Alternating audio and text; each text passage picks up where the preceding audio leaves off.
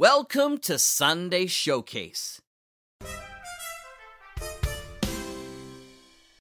The following audio drama is rated PG for parental guidance recommended.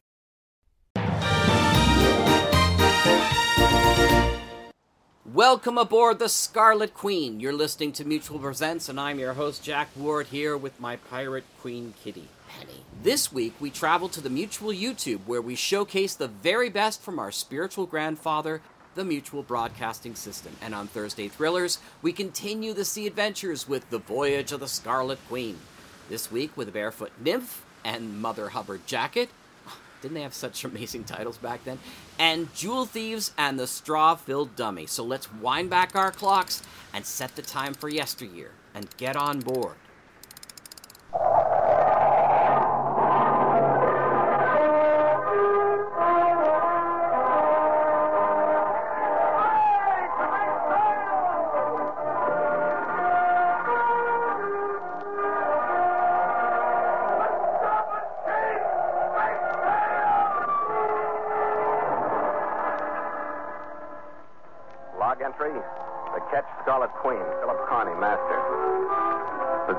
20 degrees, 29 minutes east, 14 degrees north. Wind light, sky overcast. The Mark departed port of Manila 9 a.m. after canceling shore leave for crew. Reason for unscheduled departure? The barefoot nymph in the Mother Hubbard jacket.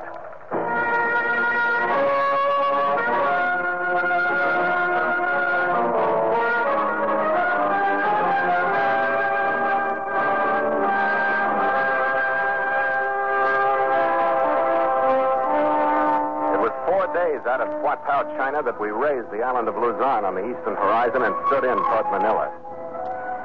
I swung the Scarlet Queen a little north of her course, and we passed close under the rocks of Corregidor. Every eye on our decks was turned toward the squat fortifications for a minute. By this time, they were covered with jungle growth again and were loudly silent, in the manner of monuments that hold the stories of men who made them monuments. Beyond the island, we could see the steaming mass of Bataan, and we swung back into Manila Bay.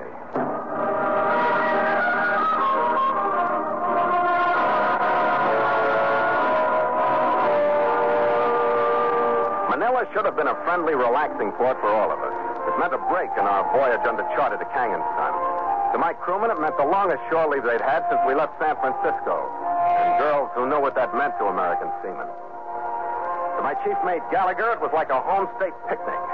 The harbor was jammed with freighters and tankers from the States. That meant that the Balanga Street bars were jammed with their crews. And that meant that Gallagher was jammed in with them, running into old friends and making new ones. Manila should have been a holiday. And it was for three days and two nights.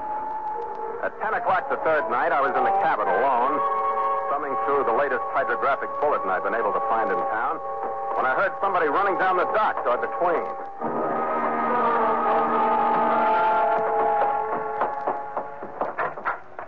Red! What's the matter? Her husband show up? What's up, Red? Come on, calm down. What's the automatic? Lay off with this, Skipper. Come on, give it to me, Red. Get away from me, Skipper. You're off. You're not. What happened? Who'd you kill? The president? I might if he gets in the way. Gallagher! Wild-eyed mate and an automatic loose in Manila, there wasn't much time for the hydrographic bulletin. I closed it, locked my desk, and went out after him. And so Mutual continues The Voyage of the Scarlet Queen, written by Gil Doud and Bob Tallman, and starring Elliott Lewis.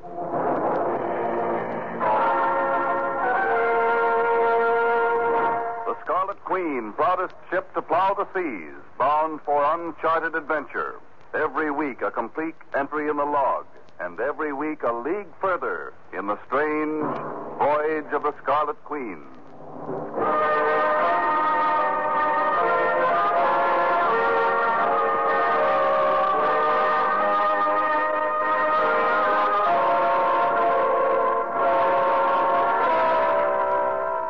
Gallagher is being pushed by temper or is in a hurry, he walks as though he's working up against the incline of a pitching deck in a storm. His body bends forward from a point almost as low as his feet. His shoulders pull up protectively on each side of his head, and his arms barely swing in short arcs. I've followed him up to Botanic Street, across the railroad tracks, through the park on Ambil and Dewey Boulevard, and to the left on Balanga. We passed three bars, I could hear the fourth from a half a block away. The dimly lighted sign that hung outside said Victory Cabaret. But judging from the din of battle that poured out at us as we approached, somebody had been a little premature in naming it. The remaining activity was going on in the center of what was left of a large bar room. I lost Red for a minute, but then I found him in the center of the room. Lost him again, then I saw him heading toward a door at the rear of the room. Red! Red, wait for me! Hey, what? What? Here we go. He stopped at another door halfway down a long, dimly lit hall by the time I caught up with him. He opened it. The room was furnished with a broken window, a woman who looked like Miss America, and a man who should have been in a morgue instead of sprawled on his face where he was. Shut up. You, you frightened me. I didn't know who you were. What happened to him? I, I don't know who did it. Somebody came in right after you left, and I tried to hide. Then the window broke, and I heard the shot. That's all it was. Who is he, Red? Cliff Peterson. He sailed on me as bosun last year. Huh? What's the beef? It started over Lona here, but it wasn't her fault. She was here with Peterson, and this drunk started pawing her, and Peterson poked him. That's the way it started. Who was that guy, Lona? You know him? I, I, I met him, yes. His name's Mason Rapp or something like that. I don't know him. I, I don't know why he picked on me. I don't know why he picked. I, I'm not sure. Sure, he's the one that killed Peterson, but who else could it have been? He was wearing a gun. He started to pull it after Pete fought. How'd you get mixed up in this, Red? Cause he pulled that gun. That's when I plugged him. And that's when he took a shot at me, and that's when I got sore. Yeah, yeah, okay. Now you've collected a shiner and a split lip. You've had a fine night. Now it's time for bed. Come on, let's go. Red, please. I, you you promised me you'd help me out of this. What? I'm afraid to leave here alone. I don't know where that Mason is or anything. The whole thing's so crazy. I'm just scared Oh, to hell. death. Look, Skipper, take her home, will you? Why me? I didn't ask you to tag along, did I? But now that you're here, do something. I want to stick with Pete till I can get word to his ship. I hope somebody's around to do the same thing for me sometime. At this rate, it won't be long. Thanks, Skipper. Well, you want to fight your way out through the bar, or would a nice broken back window in a quiet alley do? It was easier getting out than it had been coming in. I slipped out first. I crunched onto the glass, the window glass on the ground. I waited quietly for a minute to see if the noise had raised anybody. I gave the alley a quick once over. There was nobody in sight. But just as I started to turn back to the building, I caught a glitter of metal in the light from the window. Was a small nickel-plated revolver lying on the other side of the alley. Now, if the gunman had tossed it there, it was all right with me. I left it for the cops. Lona followed me out, and in five minutes we were in one of Manila's prized two-wheeled horse-drawn rigs, and we were headed for her address.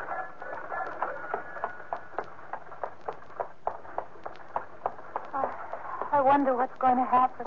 The law's going to show up, and they're going to start scattering the bones. What usually happens with murder. I'm so scared I don't know what to do. Oh, come on. Calm down. You're a beautiful dame, and a couple of guys started fighting over you. In fact, the whole joint finally was. You're just living in the wrong century, that's all. Women thrived on that kind of stuff a few hundred years ago. I suppose the police will get my name, won't they? Well, You'll be lucky if they don't. Oh, dear. That'll mean my job. All started out to be an evening of just fun. Look, Lona, I don't feel quite as sorry for you as you do. I'll tell you why. Maybe it'll help you. It started out to be an evening of just fun for Peterson, too, didn't it? I'm sorry, Skip. All right. Now, is there something else you'd like to talk about? No, I guess you said everything.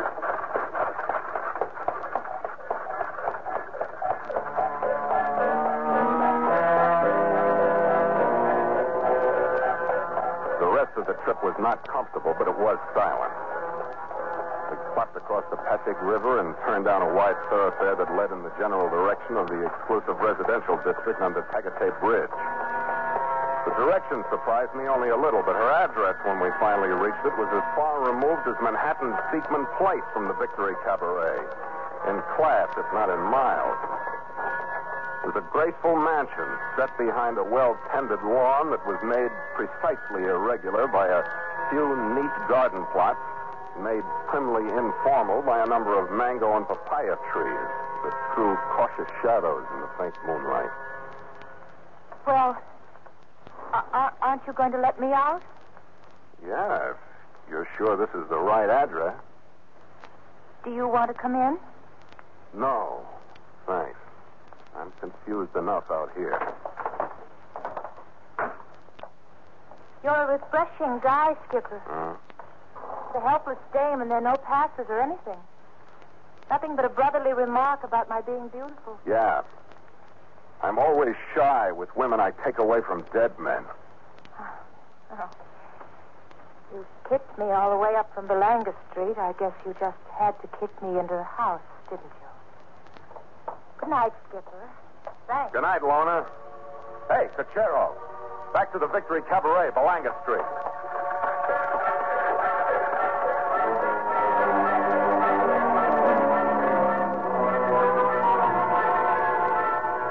I paid my Cochero off and headed into the Victory Cabaret. The only person in sight was a hefty, barrel-waisted bartender who was pushing a broom at the litter on the floor. Keep your pay in your pocket, mate. I ain't open for business. Yeah, so I see. What happened? What happened? Well, I'll tell you. It was no more than a friendly little scuffle. Yeah, looks it. A few of the hands from a few of the ships come to shore for a good time. The, uh, the cops get here? And it cost me a few thousand dollars. And somebody's got to keep up the morale in the merchant marine. A nice bunch of boys. The cops. Couldn't they help you? That's a good question. Anybody killed? That's so I hear. One outright and a half a dozen they wasn't quite sure of.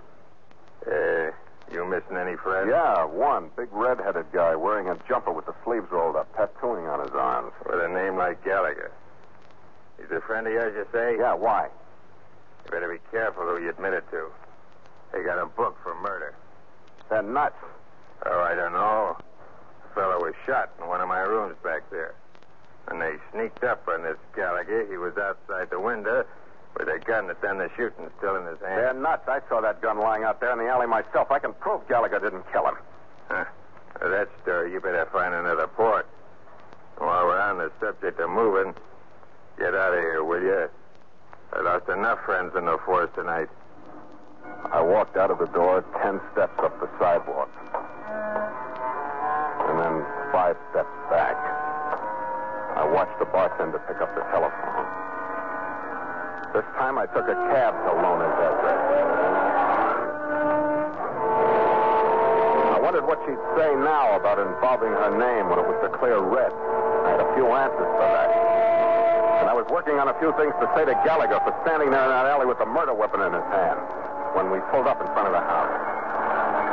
By the time I reached the door, I knew it was no good.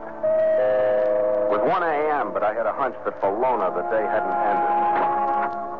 Well, well, Skipper. I hope it isn't too late. It never is at my house.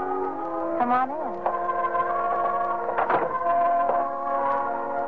She had a sort of breathless expression when she talked to me. The corners of her mouth were drawn up slightly into a bare trace of a smile. Her lips were always separated, just a little. Eyes were warm and brown. In here. She led me through a short hall and down three steps into a large, carelessly furnished room. She was dressed in a hostess gown of some light, clinging material. Ah, I'm sure. Her hair went with her eyes, and it hung just short of shoulder length. And her feet were bare.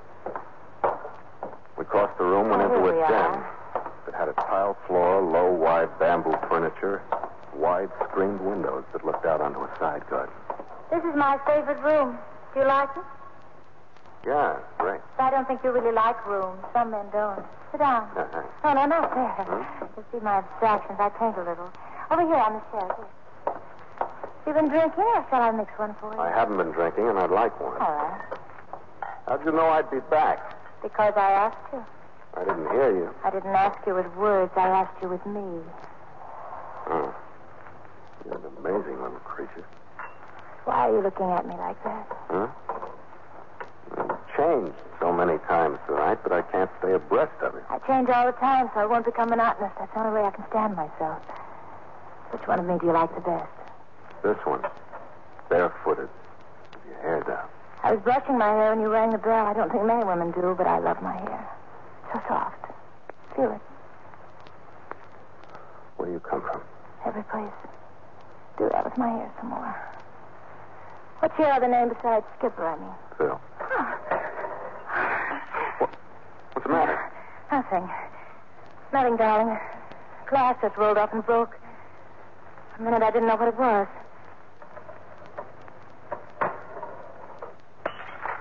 Listen. That. That sound will be this night, even when I'm old. Your nice tanned face and your blue eyes and your strong hands. You think I'm beautiful, don't you? I think you're beautiful. Good to be with someone who thinks you're beautiful. Tell me. You're beautiful. Yes, I know. Darling. Phil, I'm so happy. It's so good to be beautiful with you.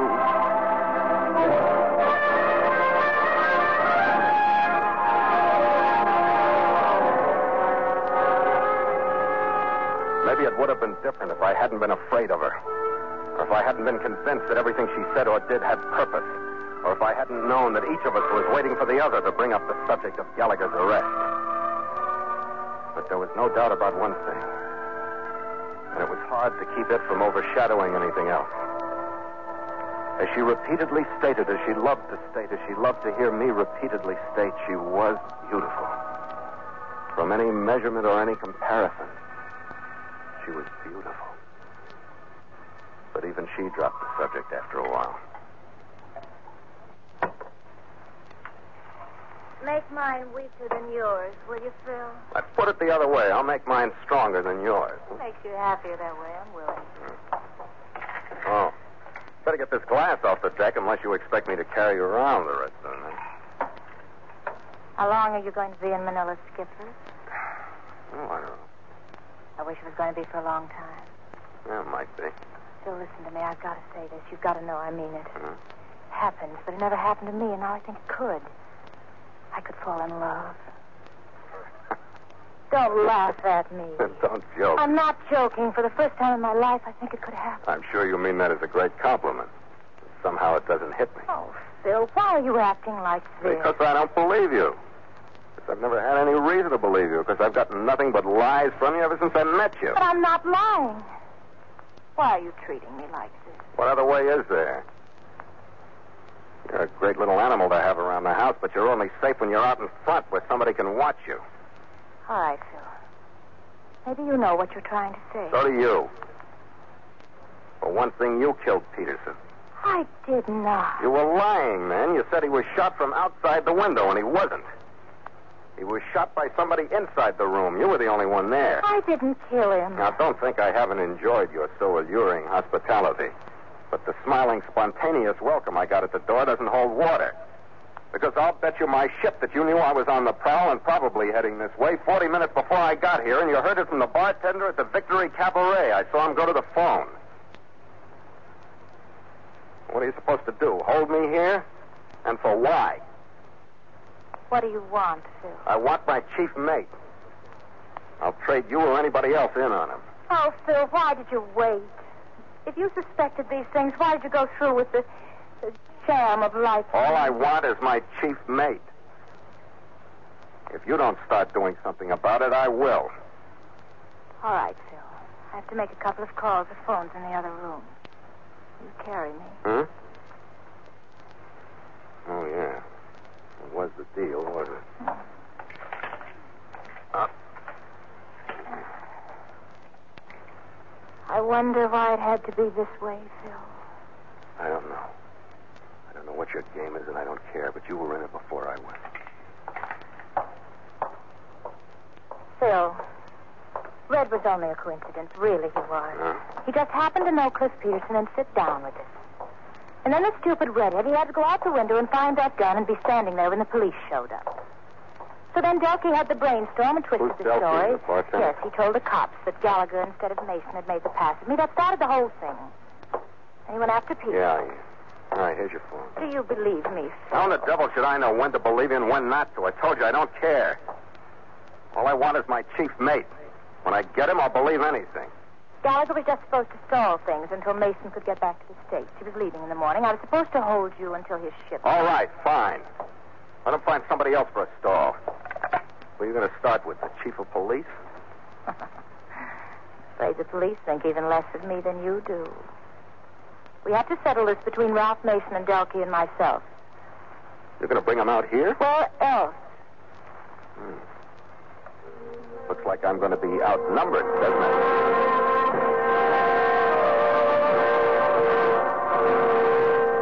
I stood by her when she made her calls. And as far as I could figure, they were straight. Just strong invitations to get to the house as quickly as possible. Then she made a typical exit into another part of the house, and I went back to the den. I thought the least I could do was to get rid of the jagged edges of our brief and hypocritical romance, so I got a bar towel and pushed the broken glass under the couch. When she came in, she'd gone through another complete change. She was dressed like her front lawn, primly, informal in beige slacks, topped by an overmodest jacket buttoned high around her throat and hanging loosely like a Mother Hubbard to her waist. It shouldn't be long, Phil. Maybe we could have a neat one while we wait. Yeah, sure, sit down. Incidentally, I don't like your new character. It's all right for the time of night, isn't it? I guess so. I think I ought to warn you, Phil. Mason is dangerous. He'll try to buy you off first. Buy me off for what? He'll try to talk you into. Do you want to go to the door with me? Or do you trust me enough to let me meet them? I can't think of anybody I ever trusted less. Go ahead.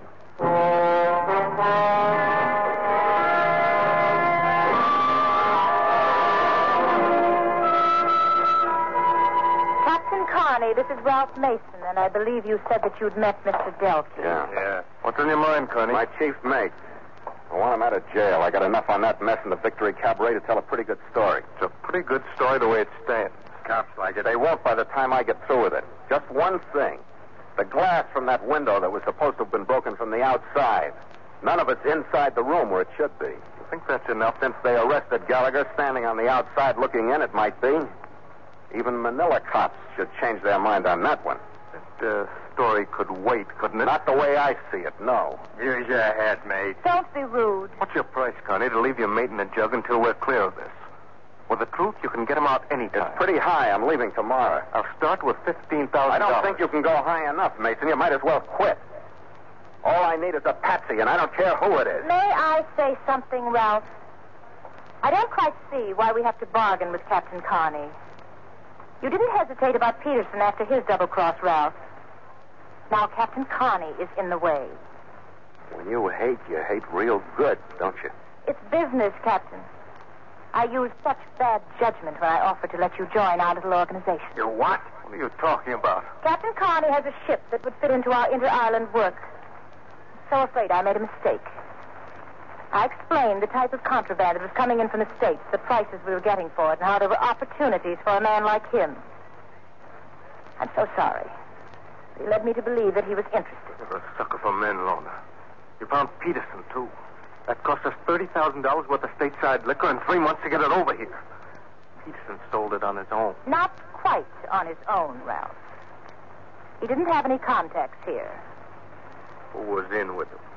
Well, I was his very best friend in Manila. Why, you dirty... Mason shoved his chair out of the way behind him as he got up and started reaching inside his coat for a shoulder holster. That's when the Mother Hubbard jacket lifted a little on the right side and Lona's manicured hand pulled a belly gun from the waistband of her slack. Spoke twice, quickly and effectively, and Mason stiffened, and his right hand stopped an inch away from his gun butt, and he toppled slowly backward across his overturned chair. Delkey, don't ask one question. I have this all worked out. But, You can solve the murder in your cabaret. You take Mason down to the police. Tell them the story of how the glass is on the wrong side of the window. You tell them you captured Mason single-handed, and you'll gain a whole lot of new customers. Well, they believe me, Lona. It's the truth, isn't it? And here's the gun you captured him with to prove it. Now get him out of here. Good heavens. Look at that floor.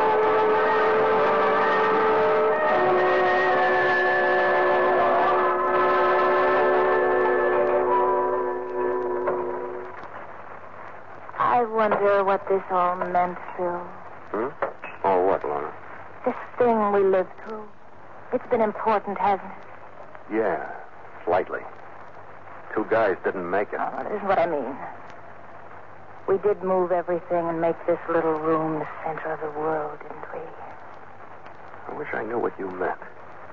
You wonder if I'm still in love with you, don't you? Candidly, by this time, I don't know what I wonder. I could be, Phil. I'm afraid it's impractical. If you'll just hold me. Just once more. Tell me once more. Beautiful, Lola. And I'll always remember the glasses, Phil. It's getting late.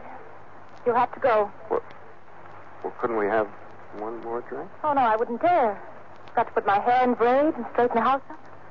My husband is coming home Your in the husband? morning. He worries so about me. I have to have everything just Your husband? so. Where is he? Oh, he has gold mines in Mindoro. He's much older than I am. But he's rich. He allows me to stay here in Manila with my hobbies. Goodbye, Captain Carney.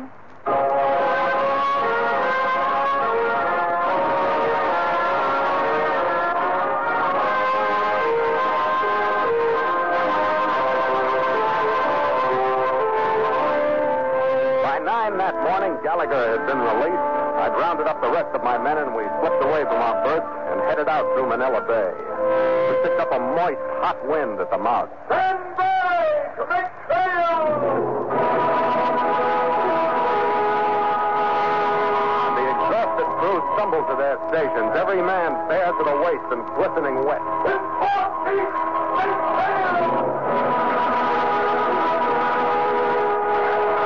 the mainsail looked tired as it struggled up the mainmast and reached hopefully out for a pulling breeze. To the jet street, men!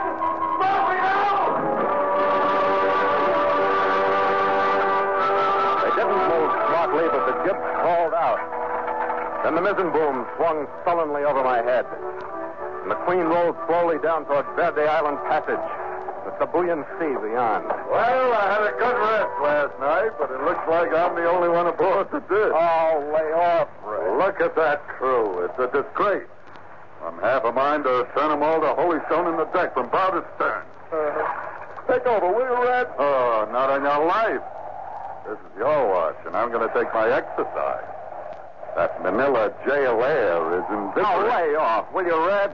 Don't forget, I was sitting in the cabin with the hydrographic bulletin when you busted in. take it easy, Skipper. Go on below. I'll take your trick. Ah, the devil you will. Just wait till you crawl aboard the next time. And don't think you haven't done it before. I'll hand you some sympathy. what are my chances in the next port? Fair, and I'll be waiting for you. It's Masbate. Masbate. What do you know about that jail? Nothing. And uh, before I take a nap, Huh? what is your outstanding recollection of the capital of the Philippines? Some broken glass I pushed under a bamboo couch. and I wonder what her husband's going to say. Uh, it's funny you mention that, Skipper. Yeah? I met a husband in jail. He was in for murder. Would he kill the wife? No, the smooth talking stranger. Drink, Skipper? He killed the wrong one. after you, mate. After you.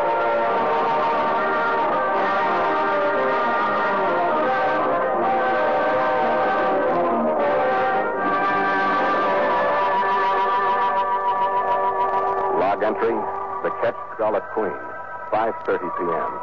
Miles traveled from San Francisco, 9,450. Wind light, sky overcast, sea leaden. Carrying full sail, ship secure for night. Signed, Philip Carney,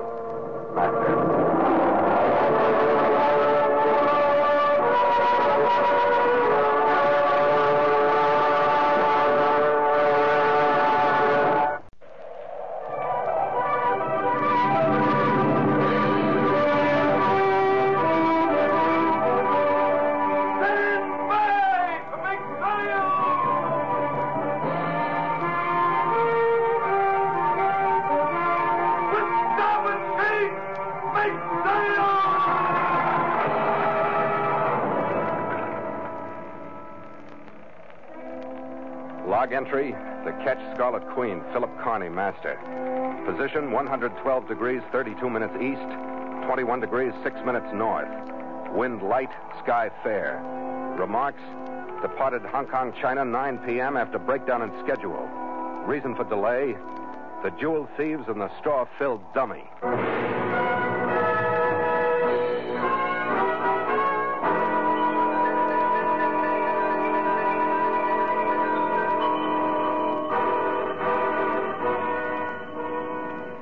Main purpose when the Scarlet Queen slipped past Stonecutters Island and into the teeming harbor of Hong Kong was to locate my Chinese boss, Kuji Kang, or at least to get some word of instruction for the charter voyage that had brought me all the way from San Francisco.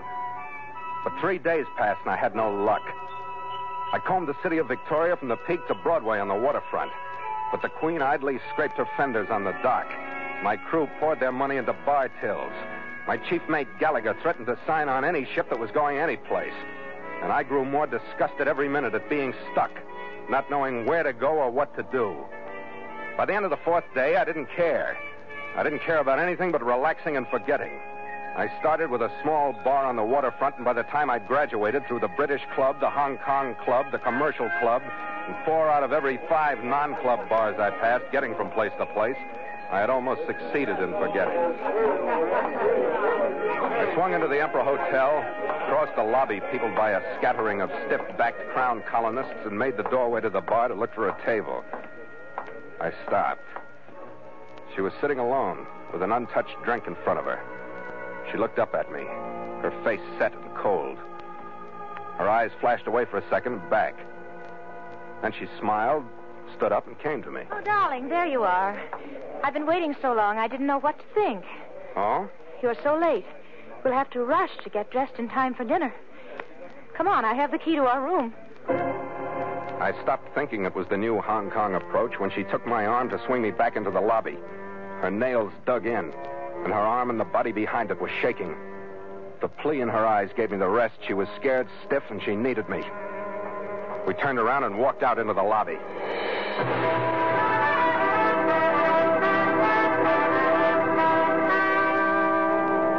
And so Mutual continues The Voyage of the Scarlet Queen, written by Gil Doud and Bob Tallman, and starring Elliott Lewis.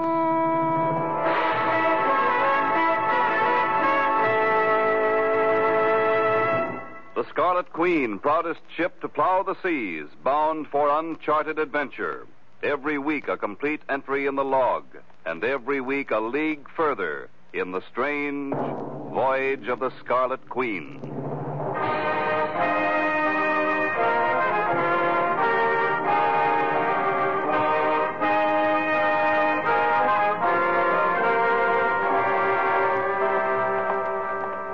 She led me across the lobby without another word, her nails still digging through my coat sleeve, her arm still shaking.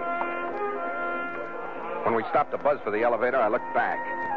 A very erect, thinly built man was coming out of the bar. His walk was mincing. He stopped by a pillar and looked at us while he put a cigarette in the middle of his mouth with graceful fingers, lit it, and flourished the match delicately to the floor. A powerfully built little five by five walked up and joined him. They were still watching us when the elevator took us out of sight.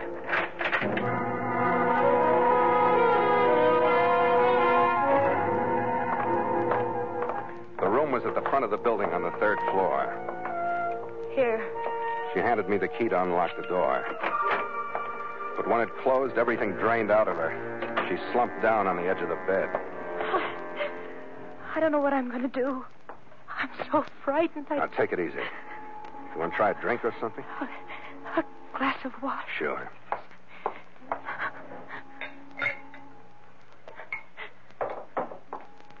Ah, here you are. Thank you. Can't hold it. Here, I'll hold it for you. Yeah. Better? Yes, I think so. Who was your sylph-like little friend downstairs? His name is Neil Gaynor. The other one, five by five? I don't know what his name is. They really knock you to pieces, don't they? Neil says he's going to kill me. Why? They were going to follow me out of the bar, and I don't know why. I swear I don't know. They want something from me, but I don't know what it is. I don't know what they've done to my husband. Where is your husband? Neil says he's dead. He says he's dead, and I'm next. Please. Now, this is no time to cry. You're all right. I, I've no right to ask you. But could you stay with me? Please. Don't leave me. It's been my fortune to only occasionally see a woman cry as she did because she had to. It wasn't an act. It wasn't to gain sympathy. It was a cry of complete, terror filled desolation. She quit shaking. A long time after that, she got up, went into the bathroom to put some cold water on her face. I'm awfully sorry for everything that's happened. I'm all right now, really. Please, I didn't have any right to ask you, and I don't want you to feel you have to stay here with me any longer. I don't. But you aren't leaving. No. Look, I was on hand when you needed me. You're bargaining? Believe me, I don't know what I'm doing. Maybe I'm taking advantage of you because you're in trouble, but if it is that, it's unconscious because I don't work that way. Maybe my world's kind of falling to pieces right now, too, and I need somebody. I'd hate to think that because I've been self contained for a long time. You aren't going. You could make me go, or you could come with me. Where? Someplace where you could forget being afraid of Neil. Someplace where he wouldn't find us. Oh, we couldn't get out of here without being followed. I've been tailed through cities before. Pack your bags. I'm going to take you someplace. You're going to take me someplace? No one has said that to me for such a long time. It won't take me long to pack.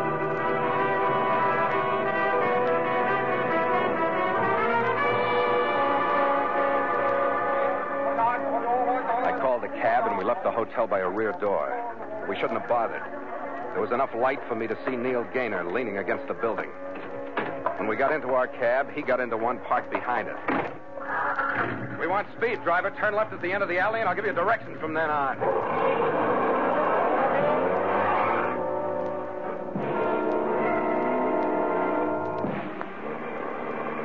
Driver knew what speed meant, but his idea of threading through traffic was based on the theory of the straight line, modified by the belief that the line would open through the snarled traffic ahead of it if he made enough noise with his horn.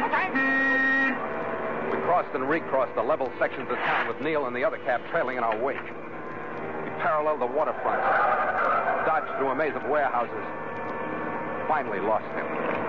We climbed halfway up Victoria Peak, took one of the terrace roads to the left, dropped to within a block of sea level, I finally shouted the driver to a stop in front of a Chinese flat. Right here, Charlie.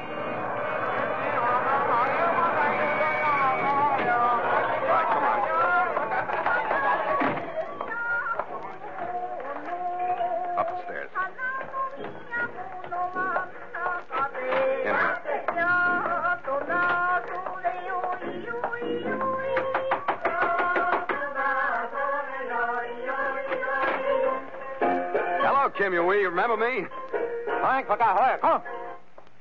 Well, the one called Connie.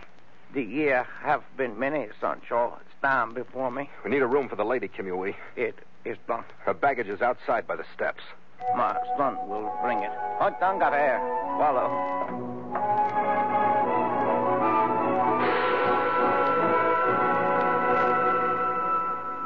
Oink, Tangare. Thanks very much, Kim. She crossed the room to the single window and opened the shutters to look out over the blinking, restless movement of the harbor. The maze of Kowloon's lights across the bay. And for the first time, she was smiling. Uh, they keep playing that same record over and over again, don't they? Tell me the truth. Could you tell the difference if they weren't? Certainly. I can tell the difference between one with a singer and one without. We'll put you right up in my class. Feeling better? Of course I am. Your friend downstairs called you Carney? That's right, Phil. Phil Carney. You must have one too, huh? I don't want to tell you. Well, give me a phony then. Tell me something. no, no, it's not that I want to hide anything from you. You just won't like it. My last name is Ainley. What, Ainley? You won't like it. It's Henrietta. Oh, no.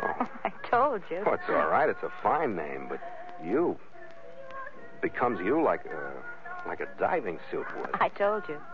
Well, it's too late to do anything legal about it. I'll call you Hank. Oh, do you think that's prettier? Hank? not too feminine, but when you look like you do, they could call you Sam, and it wouldn't matter. so it's all right, huh? Sure. Everything is. Just for a little while, everything is all right. Don't talk about it if you don't want to. I think I do want to. It's simple enough, I guess. You see, my parents were killed out here during the war, and after it was over, I was all alone. Uh-huh. And I married Lucian Ainley. He was good to me. I don't know what he was mixed up in with Neil. I never asked him about anything. When was the last time you saw him? That was over three weeks ago. You see, our home was in Calcutta, and he he just left one day and didn't come back. And then I got a cable to meet him here, but when I got here, it wasn't Lucian, it was Neil. And, and I, I just don't know what it all means because the way Neil said it, I I think he killed Lucian. If if I just only Oh, knew. take it easy, Hank. If I knew what he was Hey, from. hey, we're out of the Emperor, remember? Yes. We came out here so you could forget being scared.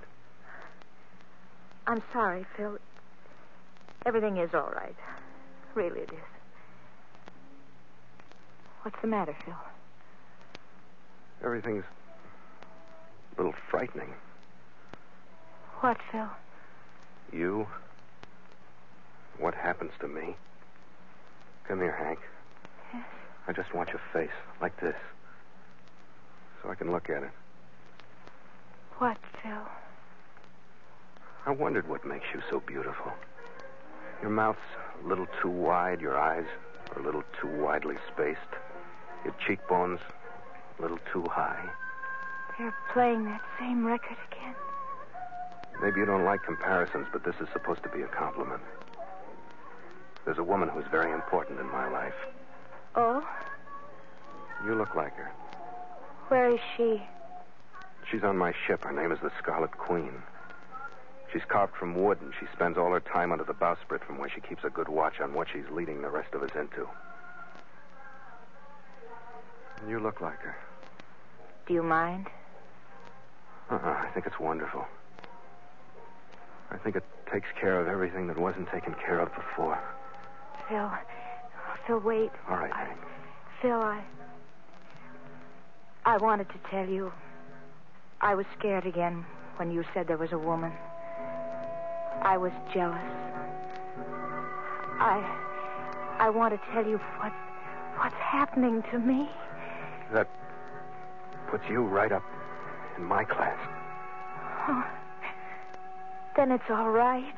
Oh, Phil. You and your wooden woman.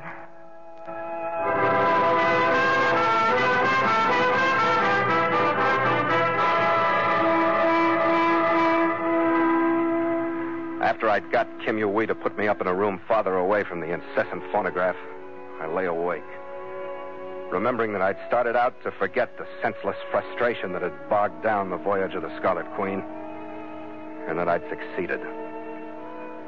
Hank and I didn't move out of Kim Yui's building the next day. We spent most of our time watching the street from the window to see if our taxi dash of the night before had really shaken off her persistent friends. Nobody bothered us. Nothing did. Because there didn't seem to be anything else in the world except this dream that had picked us up out of the center of reality. That we couldn't or wouldn't leave.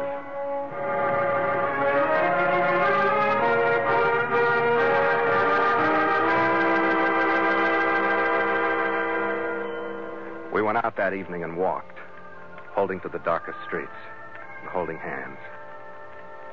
A light fog had rolled in to blur the lights in the harbor by the time we got back. And the foghorns were calling nervously to one another.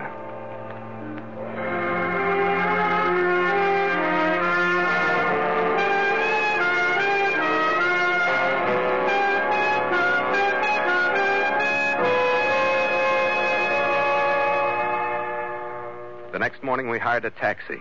It followed the winding, picturesque road around to Repulse Bay. We swam in the blue water, lay on the sand in the sun, drank in the hotel bar. It was just before sunset when we got back to Kim Yui's, climbed the stairs, opened the door to find the dream invaded.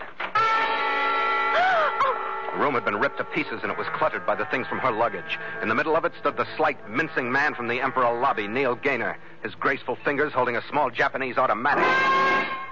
Ah, Tristan and Isolde, do come in. Neil. Neil, go away. Oh, I'll come to you. Will you really? The door, Captain Connor, close it if you will. Dear Henrietta, you're actually blowing. What's happened to you? I must know. Please, Neil, give me just two hours. I promise I'll come to you. The power of man, really, the utter effectiveness of him. What has he wrought, Henrietta? Look, Nola, straighten up and say something. I'm losing my temper and I'm going to make you kill me to keep me from getting my fingers around that dimpled throat of yours. Phil, please, please don't, Phil. What Isolde means is that I would put out both your eyes before you took two steps. Bang, bang. I don't see how you stand the noise. My aunt be brave. All right, my man of action. And knowing your type, I will show you how sweetly my little one speaks. Just the tip of your right ear. you control yourself, Henrietta. Turn your head, Captain. See. Just a slow welling of good, healthy blood. Just a nick. And another one beside the first. Now, my man of action, I hope you feel some respect for my little one. And I will leave my warning unspoken. Sit down, Henrietta. Your man will remain behind you. How much have you told him? About what, Neil? Oh, you're such a young, innocent, aren't you? How much have you told him? I don't know what you're talking about, Neil. How could I tell him anything? Who are you trying to impress? After all, the captain shouldn't mind if you're only a few hundred thousand pounds sterling outside the law, should you, Captain? As long as you're enjoying yourself. I don't know what you're talking about, Neil. How interesting. You mean the disposal of jewels valued at two hundred thousand pounds was too unimportant to be discussed in your home? Neil. Do you mean my husband? I do indeed, and you know it. Lucian Ainley and the brilliant robbery of the Himalayan Transport Company. You believe it, or you wouldn't have flown so rapidly to Hong Kong after my cable to you. I was worried about Lucian. You were worried about the jewels. Where is Lucian? He is dead, oh. my dear. And you and your captain will be also, unless you tell me where the jewels are. Neil, I don't know anything about them. Lucian never told me anything. Believe me, I, I don't know. I really... Neil, Neil, what are you doing? Sit Neil, still. I- you tell me the same story for 40 minutes, I'll try to believe you. I'd moved two inches closer to the chair while he backed halfway across the room. He had a thin leather belt in one hand and he held his automatic in the other. Just as his arm went back and he was briefly off balance, I dropped to my knees behind the chair, grabbed the legs, and threw everything chair, writhing girl, and my 210 pounds on him, all at the same time. Oh, I stumbled across Hank in the tangle, sprawled forward into Neil's legs just as his automatic snapped. I got my feet under me, pulled him partway up by his hair on one shoulder, gave him my right knee. I heard his breath leave him when the pain doubled him up. I hit him just above the chin with my right.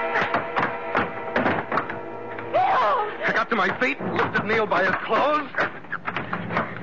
I took him out of the room. I stopped at the head of the stairs, and I tossed him down.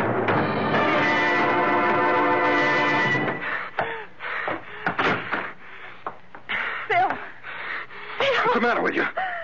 Oh, are you all right? Sure, I'm all right. Oh, hold me, Phil, please. Hold me. Did he hurt you? Not very much. The devil he didn't. Phil, could we go someplace else? You mean five by five might show up Oh, now? I think so. We aren't going anyplace else. We'll wait for him. Go get some decent clothes on. Do something with your face. You're a mess.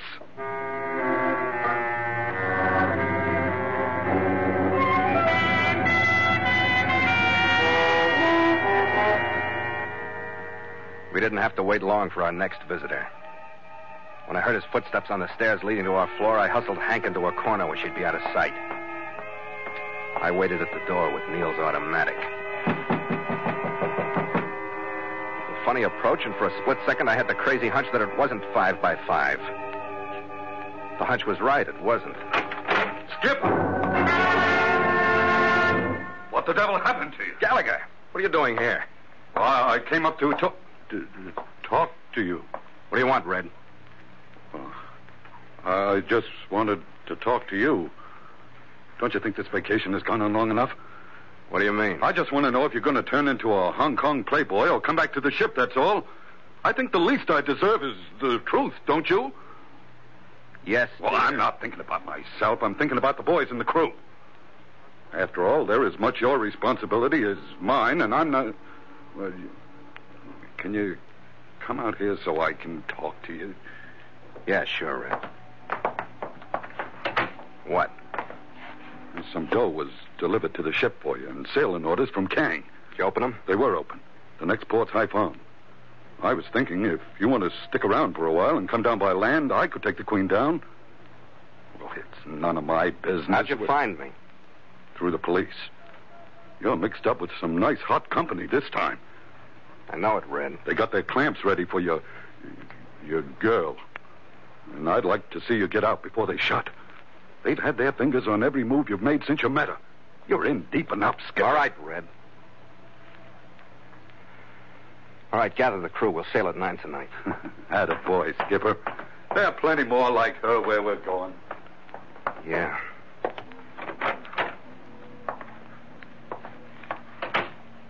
What? What is it, Phil? Come here, Hank. Sit down. Is this goodbye, Phil? You just tell me if it is. What if I told you that Red was taking the ship and that I was going to stay here? Oh, that'd be bad for you and good for me. And we'd make it somehow. What about that 200,000 pound bundle of jewels? Would it make any difference, Phil? No. Now, what if I told you that the police here in Hong Kong were absolutely sure that you do know where the jewels are? Phil, that's impossible.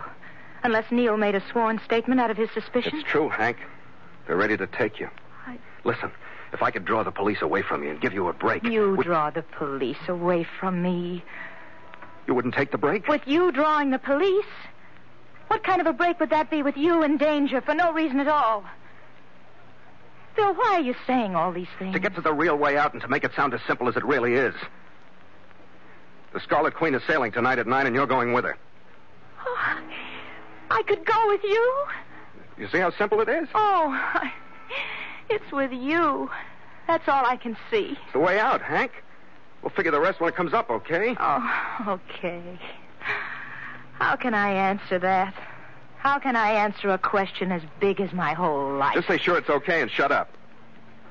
You better just shut up and come here.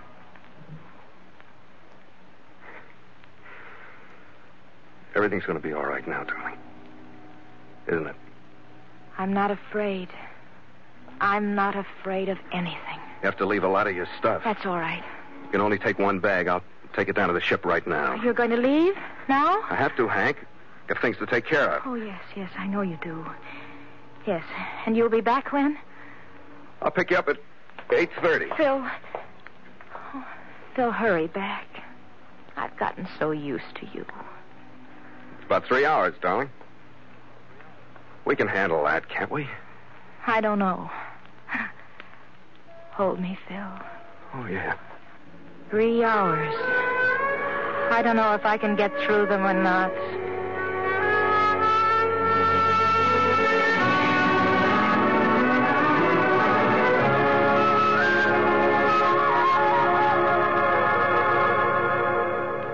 I took her one small bag with me when I left.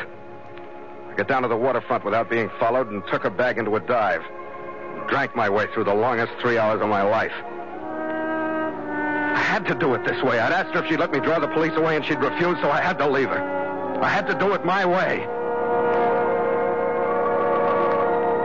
At quarter after eight, when she was counting the last 15 minutes to the time when we'd be together, I made an anonymous phone call to the Hong Kong police. And at quarter to nine, I staggered drunkenly aboard my ship, carrying in my arms a straw-stuffed dress. At the end of the pier, I saw the police I'd called. I walked a little slower.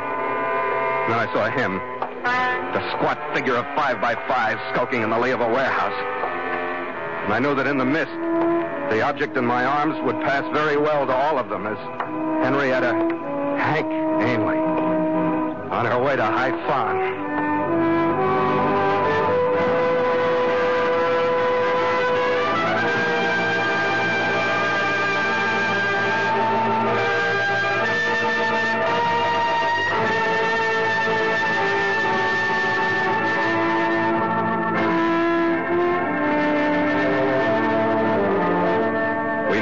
Slowly out of the fog-blanketed harbor, cut past the invisible Stonecutter's Island, and turned south into the steady roll of the South China Sea. The wind we picked up outside swirled gray dampness across our decks. and rattled the running rigging. Stand by to make sail!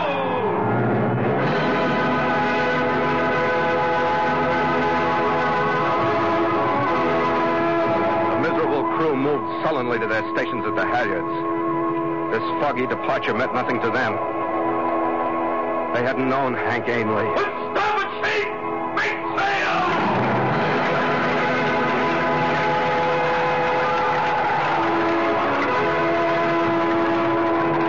The main sheet moved sluggishly up the mast, and the moisture that clung to it gleamed dully in the faint glow of our running lights. To the jib sheet, men! Smartly now!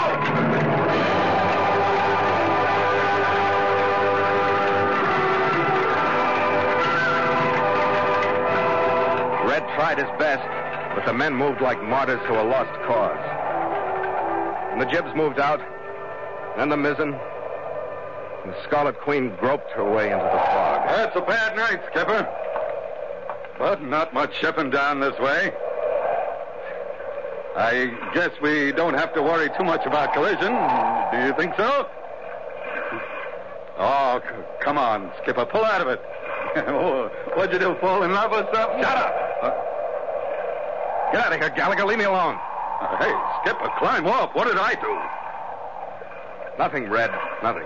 Look at you! What's the matter with me? You got us two points off course, and the mainsail is starting to flutter. That proves she wasn't good for you. Oh, look. You already got one lady in your life. That Scarlet Beauty under our bowsprit. Log entry. The ketch Scarlet Queen. 11:30 p.m. Miles traveled from San Francisco, 11,047. Dense fog. Wind light. Sail reduced because of bad visibility. Ship secured for night. Signed, Philip Carney, Master.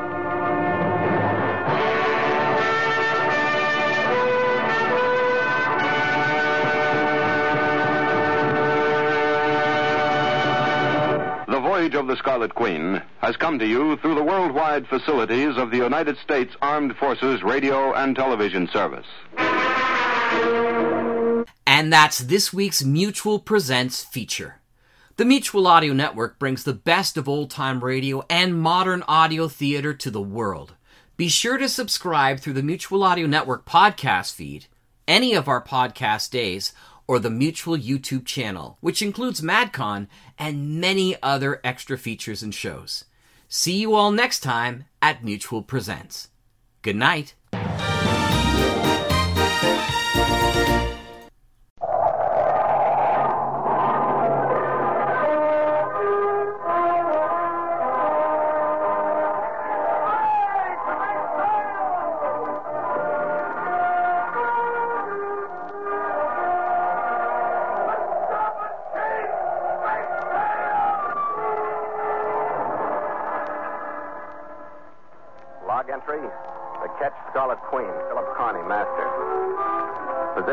20 degrees, 29 minutes east, 14 degrees north. Wind light, sky overcast.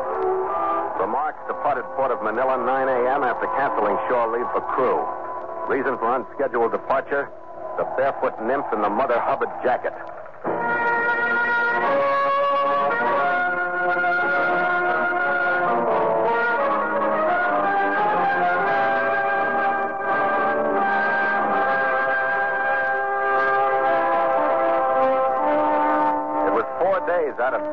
China, that we raised the island of Luzon on the eastern horizon and stood in toward Manila.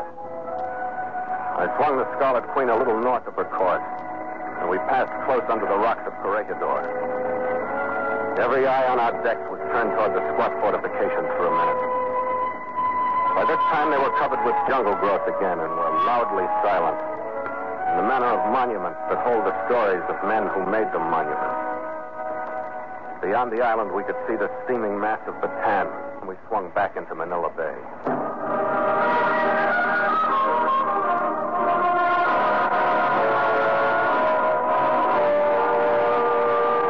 Manila should have been a friendly, relaxing port for all of us. It meant a break in our voyage under charter to Kangenstein. To my crewmen, it meant the longest shore leave they'd had since we left San Francisco. and girls who knew what that meant to American seamen. To my chief mate Gallagher, it was like a home state picnic. The harbor was jammed with freighters and tankers from the States. That meant that the Balanga Street bars were jammed with their crews. And that meant that Gallagher was jammed in with them, running into old friends and making new ones. Manila should have been a holiday. And it was for three days and two nights. At 10 o'clock the third night, I was in the cabin alone, thumbing through the latest hydrographic bulletin I've been able to find in town, when I heard somebody running down the dock toward the Queen.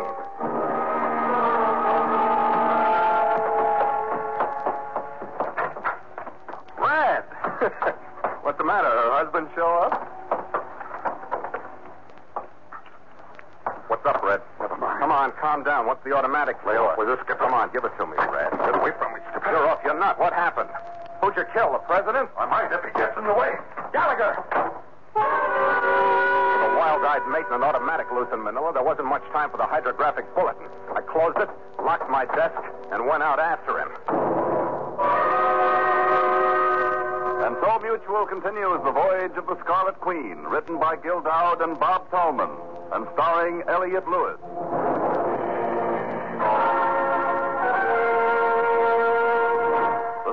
Queen, proudest ship to plow the seas, bound for uncharted adventure. Every week a complete entry in the log, and every week a league further in the strange voyage of the Scarlet Queen.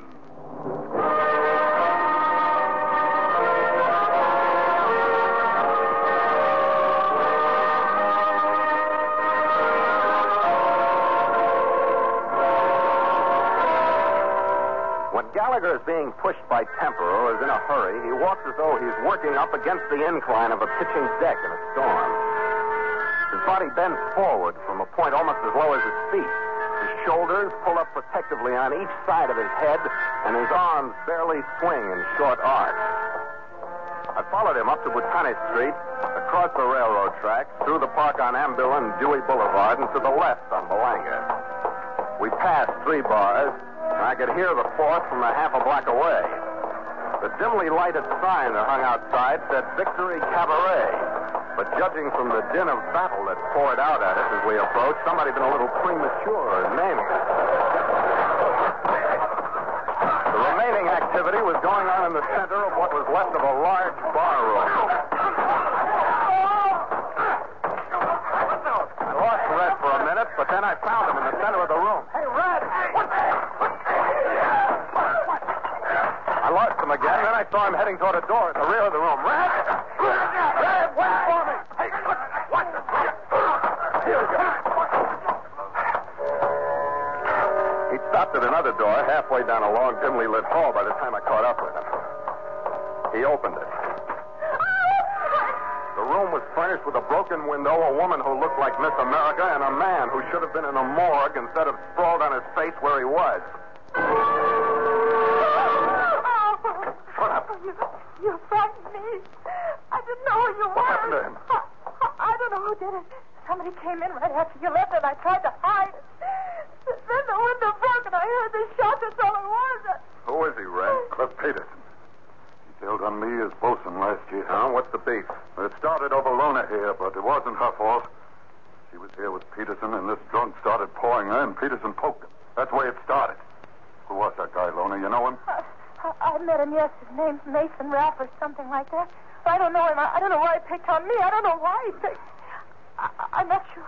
Sure, he's the one that killed Peterson, but who else could it have been? He was wearing a gun. He started to pull it after Pete plugged him. How'd you get mixed up in this, Red? Cause he pulled that gun.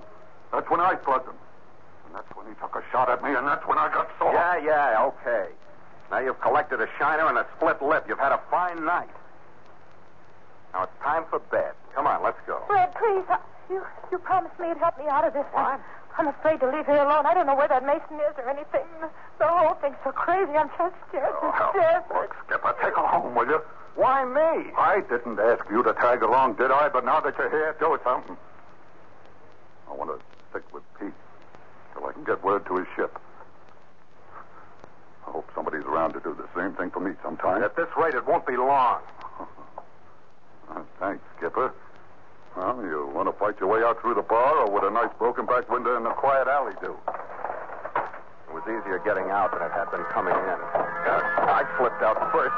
I crunched under the glass, the window glass on the ground. I waited quietly for a minute to see if the noise had raised anybody. I gave the alley a quick once over. There was nobody in sight. Just as I started to turn back to the building, I caught a glitter of metal in the light from the window. It was a small nickel-plated revolver lying on the other side of the alley. Now, if the gunman had tossed it there, it was all right with me. I left it for the cops. Lona followed me out, and in five minutes we were in one of Manila's prized two-wheeled horse-drawn rigs, and we were headed for her address.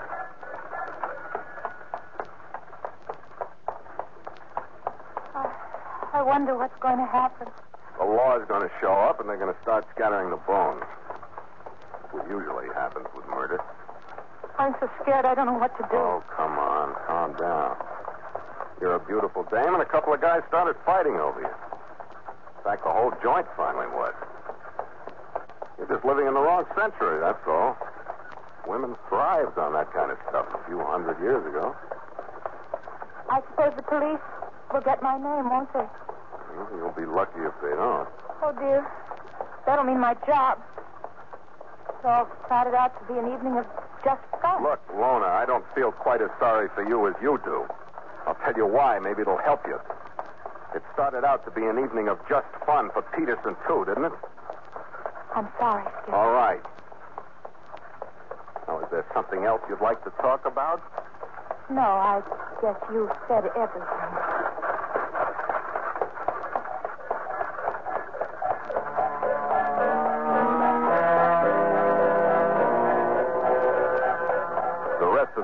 Not comfortable, but it was silent. We swept across the Pasig River and turned down a wide thoroughfare that led in the general direction of the exclusive residential district under Tagate Bridge. The direction surprised me only a little, but her address when we finally reached it was as far removed as Manhattan's Beekman Place from the Victory Cabaret.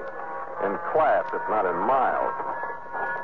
It was a graceful mansion set behind a well-tended lawn that was made precisely irregular by a few neat garden plots made primly informal by a number of mango and papaya trees that threw cautious shadows in the faint moonlight. Well, uh, aren't you going to let me out? Yeah, if you're sure this is the right address. Do you want to come in? No, thanks. I'm confused enough out here.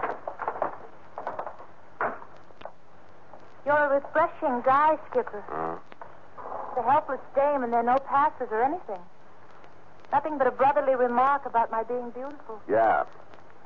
I'm always shy with women I take away from dead men. Oh. You kicked me all the way up from Belanger Street. I guess you just had to kick me into the house, didn't you? Good night, Skipper. Thanks. Good night, Lona. Hey, Cochero. Back to the Victory Cabaret, Belanga Street.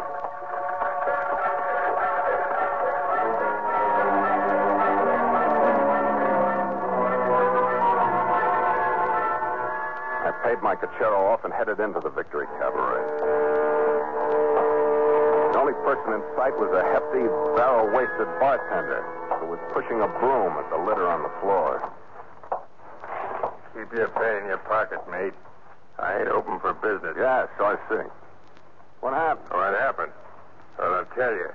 It was no more than a friendly little scuffle. Yeah, looks it. A few of the hands from a few of the ships come to shore for a good time. The, uh, the cops get here? And it cost me a few thousand dollars.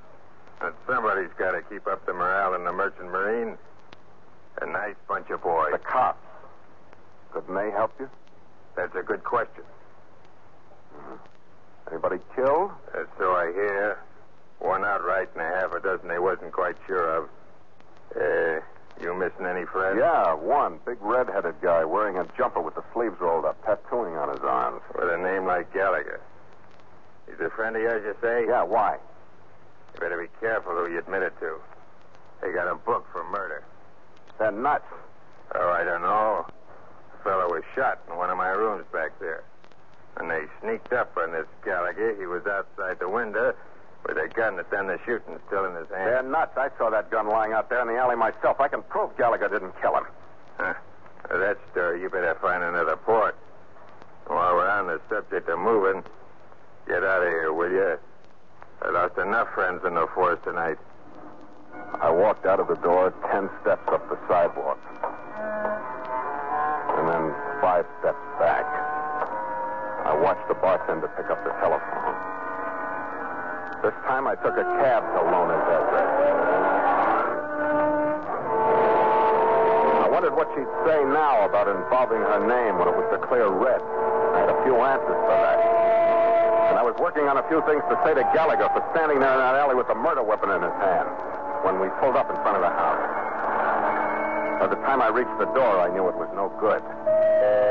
It was 1 a.m., but I had a hunch that for Lona the day hadn't ended. Well, well, Skipper. I hope it isn't too late. It never is at my house. Come on in.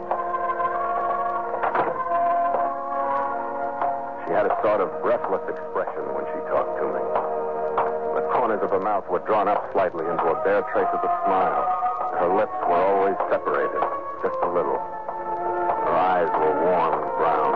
In here. She led me through a short hall and down three steps into a large, carelessly furnished room. She was dressed in a hostess gown of some light, clinging material. I'm sure. Her hair went with her eyes, and it hung just short of shoulder length. And her feet were bare. We crossed the room, went Oh, into we a den. are. It had a tile floor, low, wide bamboo furniture, wide screened windows that looked out onto a side garden. This is my favorite room. Do you like it? Yeah, great. I don't think you really like rooms. Some men don't. Sit down. Uh, thanks. No, no, not there. Hmm? You see my abstractions. I paint a little. Over here on the shelf. You been drinking, or shall I mix one for you? I haven't been drinking, and I'd like one. All right. How'd you know I'd be back? Because I asked you.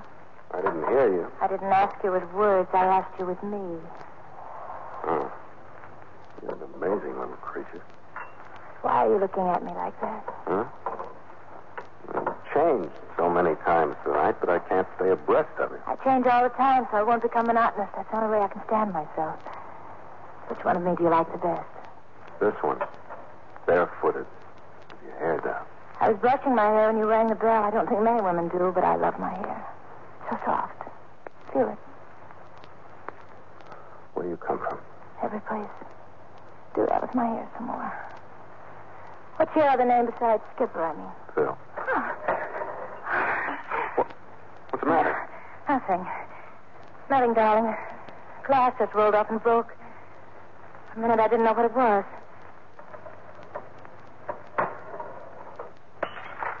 Listen. That. That sound will be this night, even when I'm old. Your nice tanned face and your blue eyes and your strong hands. You think I'm beautiful, don't you? I think you're beautiful. Good to be with someone who thinks you're beautiful. Tell me. You're beautiful. Yes, I know. Darling. Phil, I'm so happy. It's so good to be beautiful with you.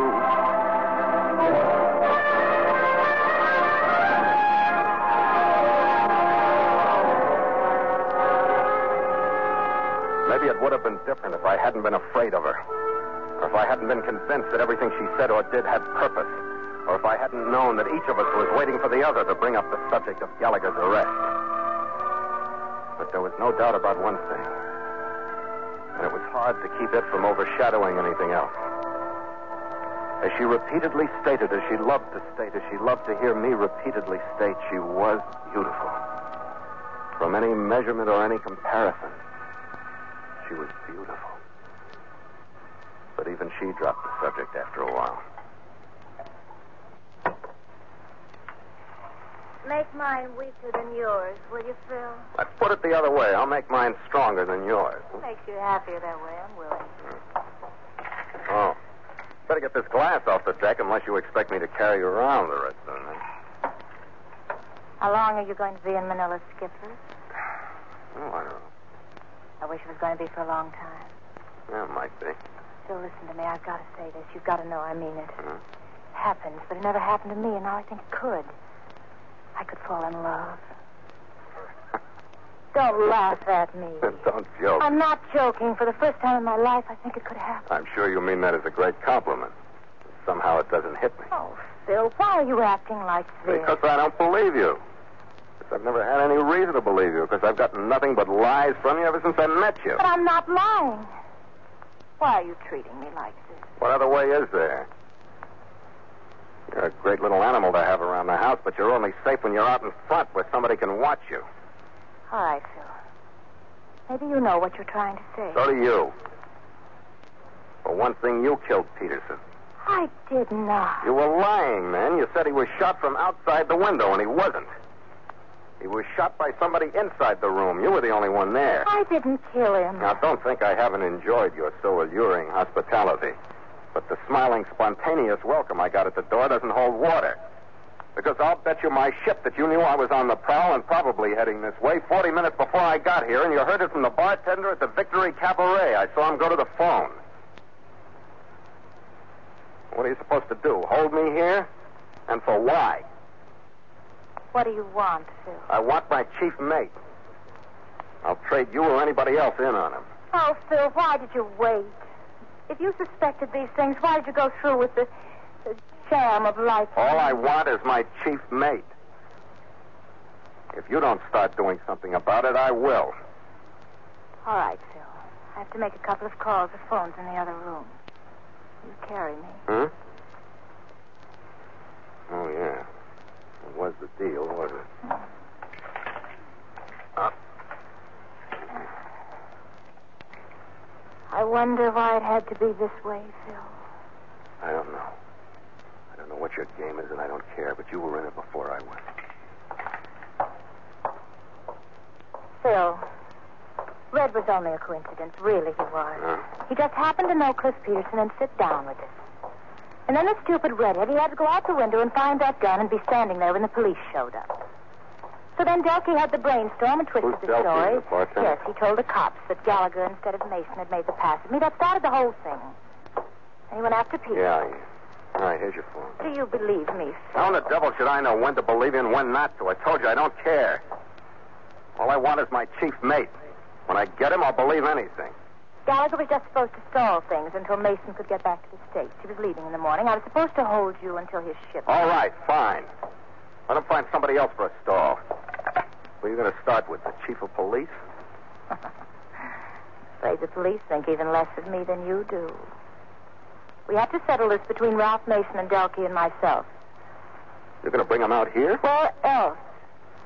Hmm. Looks like I'm going to be outnumbered, doesn't it?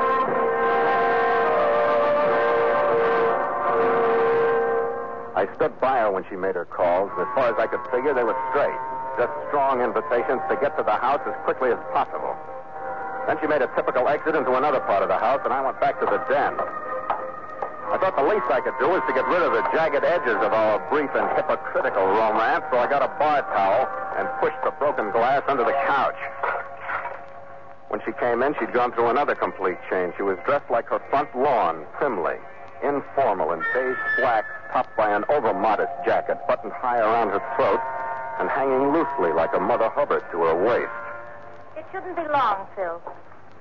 Maybe we could have a neat one while we wait. Yeah, sure, sit down. Incidentally, I don't like your new character. It's all right for the time of night, isn't it? I guess so. I think I ought to warn you, Phil. Mason is dangerous. He'll try to buy you off first. Buy me off for He'll what? try to talk you into. Do you want to go to the door with me? Or do you trust me enough to let me meet them? I can't think of anybody I ever trusted less. Go ahead.